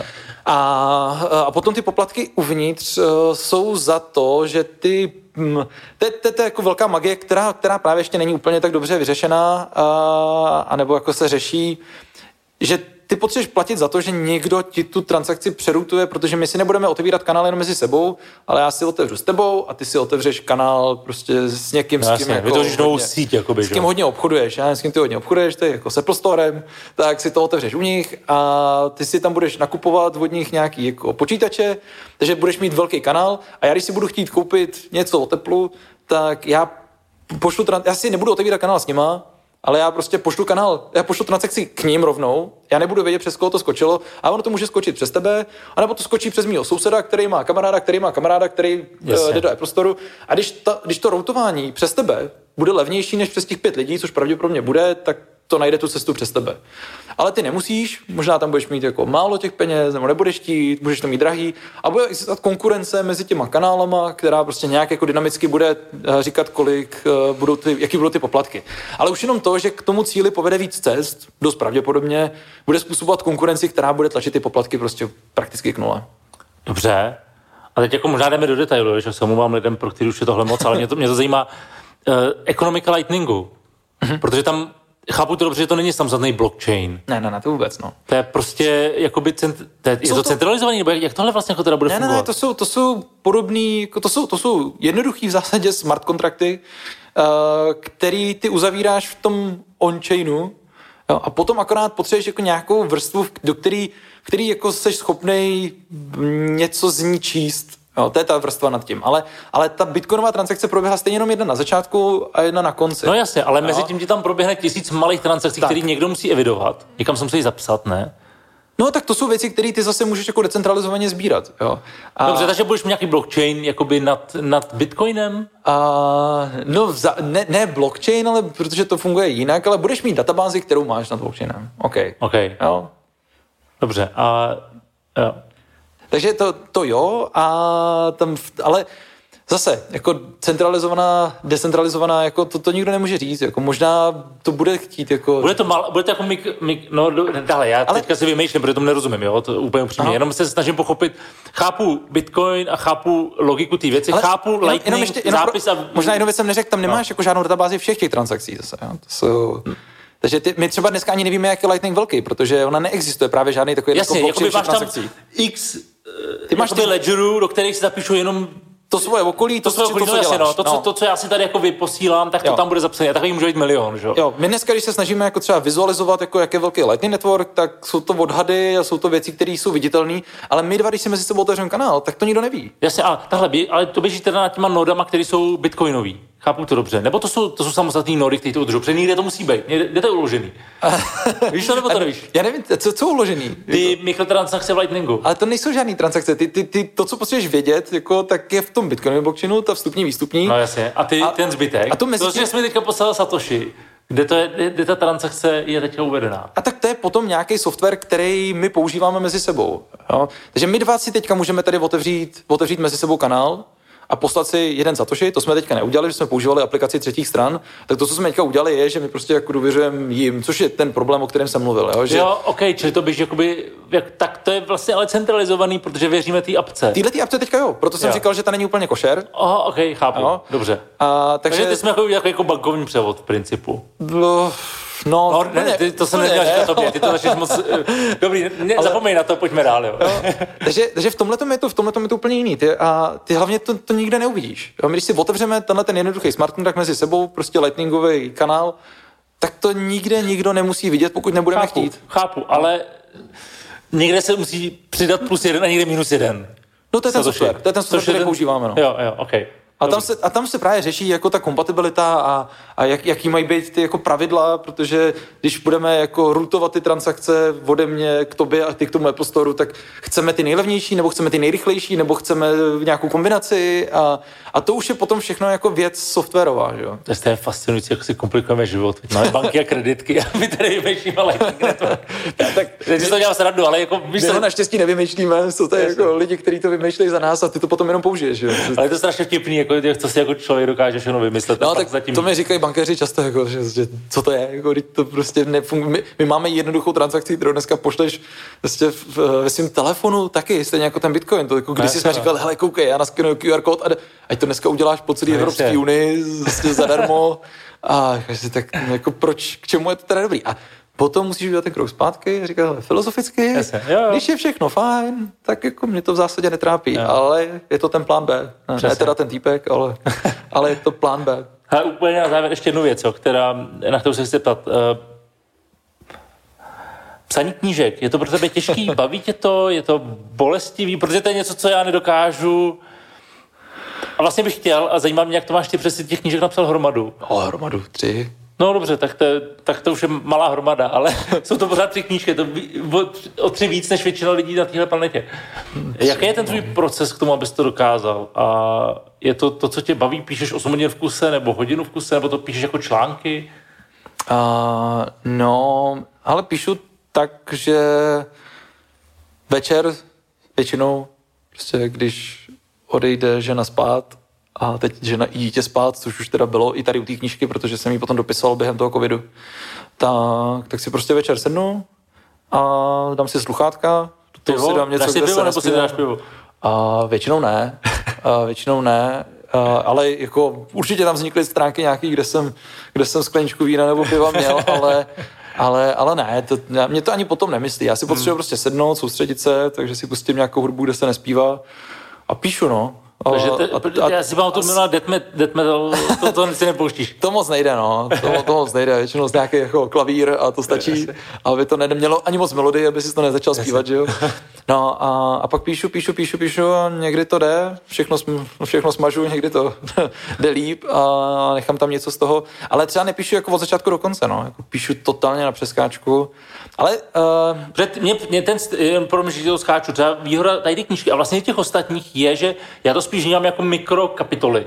Hmm. Že kdybych to psal, tak vlastně by mi to vyhovovalo, protože se zůstáš na jednu věc, to vysvětlíš, ale můžeš mít dva týdny pauzu, než pokračuješ. No, tak to ani nevzniká. Tě. Ne? Ono to spíš prostě vzniká takže jako ty si nazbíráš ty materiály k tomu, což jsem měl jako ty předchozí knížky, zase vlastně nazbíral ty jako jednotlivý příběhy, a pak jsem je začal sepisovat, tak prostě jenom jako, hele, vím o tom teďka něco, tak to vybileju na papír, všechno, co jsem měl v hlavě, jsem tam okay, hodil. Okay. A, a když takhle najednou jako už máš 30-40 stránek, tak si říkáš, hm, tyhle věci by mohly jako být u sebe, tyhle věci dávají nějaký smysl uh, mít u sebe a začne ti teprve jako vůbec vznikat ten koncept Fakt jo, takhle to děláš jo. Já, já, jsem nikdy na začátku neměl, jako, že bych si řekl, tak tohle to budou ty kapitoly, takhle bude ten koncept, tady bude, jako, bude to mít dvě části. Tak tam úplně, jako třeba když no. to scénář, tak já to mám přesně obráceně, že vidím nejdřív tu strukturu, a pak to začnu sypa, sypat ty cihly. Takže nejdřív prostě vysypeš něco a pak to, co máš před sebou, tak teprve vymyslíš, co s tím, jo. No tak jasně, no, tak protože jako něco, něco o tom vím, tak to prostě hodím co nejvíc na ten papír a pak na to koukám a říkám si, jako, teď třeba ty věci, které jsou na začátku byly původně úplně někde jinde, nejdřív, jako jsem si říkal, chronologicky, tak začnu těma věcmi, jak začal ten dark web a tak dále, tak jsem si říkal, ale to není úplně zase tak zajímavý, tak se tam prostě hodili jako příběh, který je vlastně až pozdější, hned k začátku a a, a... Ne, pane, máš pravdu, že to dělám podobně, ale nevypíšu to všechno, jakože vysypu z hlavy, o čem všem bych se mohl bavit. Mm-hmm. To já, to já taky jako nemáš, nemám to finalizovaný, jo? Je to, je to jako, že rozepíšu to kapitolu, často třeba zůstanu jako ve třetině a pak se vrhnu na nějakou jinou, ale potom prostě jako jak vidíš u sebe už ty kapitoly, máš ty názvy, teď jako v tom Wordu já si vždycky přepnu na nějaký to zobrazení osnovy a tam mi to napíše jako raz, dva, tři, čtyři, pět osnov, pět kapitol, tady mám nějaký podkapitoly a pak je prostě vezmu a přehazuju je ze strany na stranu a problém je potom, když máš nějaké věci, kde se odkazuješ zpátky k něčemu, co jsi psal, tak tam si musíš nechávat jako docela systematicky poznámky, kde to je. A no, takže to vzniká jako takhle chaoticky. Jako když jsem psal tu předchozí knížku třeba, tak tam jsem měl napsaný jako ty příběhy, jsem měl napsaný celý ten příběh, jsem říkal, no dobrý, a teď napíšu příběhy, které budou zajímavé a pak napíšu nějakou ekonomii k tomu. Teď, jestli to někdo bude číst, tak stejně skončí v polovině a pak je to nebude zajímat. Tak jsem říkal, tak to nějaký příběh a teď jsem zjistil, že ty příběhy mají prostě nějaký ponaučení, tak jsem to přepisoval celý. Uh, vzniká to takhle chaoticky, no. OK. Um, když pracuješ v noci, ty jsi ještě mladý, jako dobře se ti soustředí? A jako kolik hodin dokážeš takhle jet? Je to hodina, tři, pět? to je jak kdy, hele, jak kdy, tak malá ústna někdy. Jo, takže dokážeš Ústna někdy v někdy. 8 a pak prostě... Jo, tak to, to se dá ještě, no. jsem, takže to bylo ještě super, že jo. Jako v 8, tak ty máš jako 4 hodiny ještě do No, půlnoci. to dáš, no. A někdy to je do dvou, někdy je to do tří, jakože někdy si dáš to klidně i tu osmičku, ale ale někdy si k tomu sedneš a nic z toho není a zjistíš to strašně rychle, že není, Hmm. není správný den, tak pak si otevřeš nějakou hru nebo něco, nebo pustíš film a nebudeš spát, ale a, je Takže to čekáš na vlnu, čekáš, prostě chytneš vlnu a jedeš. Já ne, já jsem na tím nikdy ani takhle nepřemýšlel, jakože jako čekal na vlnu, asi jo, asi jo, asi jo. Já tak u tvorby mám, že prostě přesně si řeknu, dneska něco udělám, půl hodiny to tlačíš přes Hmm. koleno, ohejbáš, říkáš si, "Hm, dneska to nejde kašlu na to. A vlastně dneska si dovolím se na to vykašlat. Víš, že byl to plán, ale prostě ten plán dneska nevíde. A pak jsou dny, kdy jsem schopen za krátký čas to vyprodukovat strašně moc a šlo to lehce. Takže jako já tomu jako říkám, že čekám na vlnu. Je to Víš, tak, jako, no. ser, jako surfař, prostě tak je to, že tak říká se, že se musí dostat do nějakého flow, nebo nevím, jak oni tomu říkají všichni, že musíš být v té správné náladě. A jako někdy, někdy, někdy to jde v úplném chaosu, někdy prostě jako řvou děti v letadle, sedíš tam s noťasem a Přesně, jako blázen jdeš, no. a někdy máš úplný klid, rozsvítíš si svíčky, říkáš si, tak dneska to napíšu a, a ne. Někdy si říkáš, ale musím být pod tlakem, aby to šlo, máš nějaký deadline a nejde to, někdy zase tě ten jako tak to. Já nevím, hele, fakt musím se nad tím zamyslet. Kdyby se mi dal dopředu otázky, tak se nad tím zamyslím a řeknu ti něco moudřejšího, ale nemám jako žádný žádný návod na to asi fakt nemám. No. A bereš to, to je možná hloupá otázka, jo, ale tak, i tak mě to zajímá, je to, člověk ve té pozici, tak se od něj očekává, že, že něco jako napíše, nebo je to jako fajn. Je- Máš to tak, anebo to bylo jako, chci napsat knížku, A ne, protože mě to to- baví. Uh, ani ne, ty, hele, já, já, já teda pocházím z rodiny, kde jsou spisovatelé, respektive můj táta. eh, Jo, takhle, to jsem se možná měl zeptat hned na začátku. Takže já jsem tak nějak přirozeně doma jako vyrůstal, jako všude kolem jsem, jsem měl knížky a knihovny a, a jednou, ty, a teď tak o takové věci se nemluví, ale jsem se o tom bavil nedávno s rodičema, takže to můžu říct nahlas. Říkali, až tady nebudem, tak jako já nevím, co budete dělat, že jako si člověk musí koupit nový barák jenom na ty knížky, jako těch mraky knížek všude. A takže mně to přišlo přirozený, že táta furt něco psal a a když jsem byl malý, když mi bylo asi 11, tak mě jako donutil sepsat nějaký básničky a společně jsme vydali nějakou knížečku Fakt, jo? a, a rozdali jako tak jako mezi kamarády spíš jenom, ale, ale, ale jako zpětně bylo hezký, že mě k tomu tak nějak vedl, jo? Hmm. že jakkoliv samozřejmě já zpětně vím, že to napsal z drtivé většiny on, i když už zpětně to mám mlhavý a, a, a je poznat na kterých těch básničkách, že to psal on a to pak jsou tam nějaký jako fakt stupidní dětský říkanky, tak to jsem byl asi já. A, a tak nějak, nějak jsem k tomu měl blízko, přišlo mi to normální, že když člověk něco jako ví, takže to se píše, i kdyby to Hmm. nikdo nečet, protože jako tady tu knížku básniček taky nikdo nečet, viď? ale máš toho radost, že to máš prostě v té poličce, tam to na tebe svítí a já nevím teda, kolik lidí ty knížky čte a co jsem koukal, tak Já to můžu není aspoň kolik jsi koupilo, ne? To A- poznáš pak. Na konci, no, nepoznáš to, má ani Že jako... nedostaneš ani informace o tom, kolik se To, to prodalo? nakladatel si to úplně neřekne, jo. oni ti potom za to pošlou nějaký peníze, když si to vydělíš po těch pár korunách, co máš z té knížky, tak jako plus minus zjistíš, ale nějaký jsou ve slevě, nějaký nejsou, tak jako to celkový Takže ty vlastně na konci nevíš. Jako, takže já, já Ale přesně, kolik se no, aspoň jo. pustil, ty to nevíš. Nevíš, Nevíš, kolik no. máš peněz, ale nevíš, kolik, kolik lidí. A u spousty z těch, jako samozřejmě ty knížky jako se potom různě šíří a stahujou, takže ty ani nevíš, kolik no. se jich jako nazdílí. Nikdo asi tvoje video jako si neukopíruje na cizí, na svůj vlastní, mm, už to s tím možná stalo nikdy, ne? Že by si někdo vzal video a nakopíroval ho někam jinam a tam si si potom sčítal zlídnutí. A u těch knížek Ale ještě no. tak daleko nejsem. A ty knížky, jako já vím, že se dají prostě jako stáhnout. No jasně, I na no. Dark Webu se dá to poslední stáhnout, jasně. už mi někdo posílal odkaz. Fakt prostě, jo, jako- zdar, tak to je zase hezký. To je, takový, a je to takový jako, hezký podpis. je to fajn, jo. A nevím teda, jak by na to koukal ten nakladatel, ale zase nevím, jak by to stáhnul, že jo. To. Takže jako ty, ty věci se šíří a jestli to někdo čte, to je druhá věc, když si to někdo koupí, jestli to přečte, jo. to, ty, ty, ty, víš, jestli to ten člověk sledoval. No, taky nevíš. Tak Ne, jako má to puštěný, jako, asi je to pravděpodobnější, než si někdo koupí Víš, že, knížku. víš, že něk, tahle, třeba u mě jde o to, že když je zajímavá titulka, jako text a obrázek, tak o to hraješ. Já jsem si vždy myslel, že jde o obsah. A tak jsem vlastně přispěl, že jsem si říkal, kdybych napsal knížku, mm. tak jsem strašně v hlavě řešil obsah, a pak si říkám, ale o to tady přece vůbec nejde. Jde o to, jestli to prodáš. Protože ten obsah vždycky až na druhém místě. Když chceš, když chceš samozřejmě na té knížce vydělat, no, i když teda já mám co říkat, ale já mám na obálce velký matučnýma písmenama sex, drogy a bitcoiny, jo, takže a jsem taky tomu šel trošku naproti. Je to trošku clickbaitový, ale taková je no, ale, ale jako nevím, hele, ta, ta první knížka se jmenuje teďka v tom druhém vydání, ten nejhorší název, který kdy knížka měla, podle mě, jako Bitcoin a další kryptopeníze budoucnosti, co to jako je. To je, to je prostě, tak obskurní, že se to prostě neznáš. to je asi ošklivý. Tam jsme prodali to, to obálku, že tam je jako velký logo Bitcoinu, že jo, tak si řekneš, aha, tak to bude asi o tom, ale kryptopeníze, to nikdo ani nepoužívá takový, takový slovo. Jak jsem, já jsem ho určitě nikde nepoužil, ale máme to na obálce knížky, jo, takže a já to úplně prodávat asi neumím, no. A, ale tady to si myslím dokonce, že je docela jištivý, jak jsou to ty příběhy, že to není... Ne, určitě. Za mě je to určitě jako... stravitelnější než knížka o Bitcoinu. Rozhodně. To jako nemyslím nějak zlé. Bitcoin pro mě ne, je, knížka o tom, kde se snažíš pochopit tu technologii. Tady to jsou prostě příběhy lidí, kteří dělají šílené věci hmm. ve velmi specifickém, fantastickém, prostředí, fantastickém prostředí. Ale by si to dal napsat podle mě o těch bitcoinech jinak, no. A se tím se zamyslet. Hmm, vidíš, možná, že... Možná, že kdyby, jo, ale co si budeme povídat, že v formách komunikace je to, jak lidem předáš složitý informace. Hmm. Jo? A v těch příbězích jako o lidech, kteří dělají chyby, to si ne, myslím, to že docela jde. No. To, prostě, to je zábavný. Já tak jsem si udělal reklamu, ale... Hele, super, moc díky za tvůj čas. Nakonec, já jsem si říkal, že to za hodinu spoukneme a myslím, že jsme plus minus na dvou hodinách. Takže díky moc za tvůj čas a těším se, že se třeba zase za rok uvidíme a probereme predikce post-covid krize, pokud teda bude post-covid. Kež by byla post-covid, no. Uvidíme, děkuji za pozvání, já přijdu vždycky moc rád. Super. Díky moc, hele, hodně zdraví, pozdraví rodinu a příště. Čau, čau. Čau.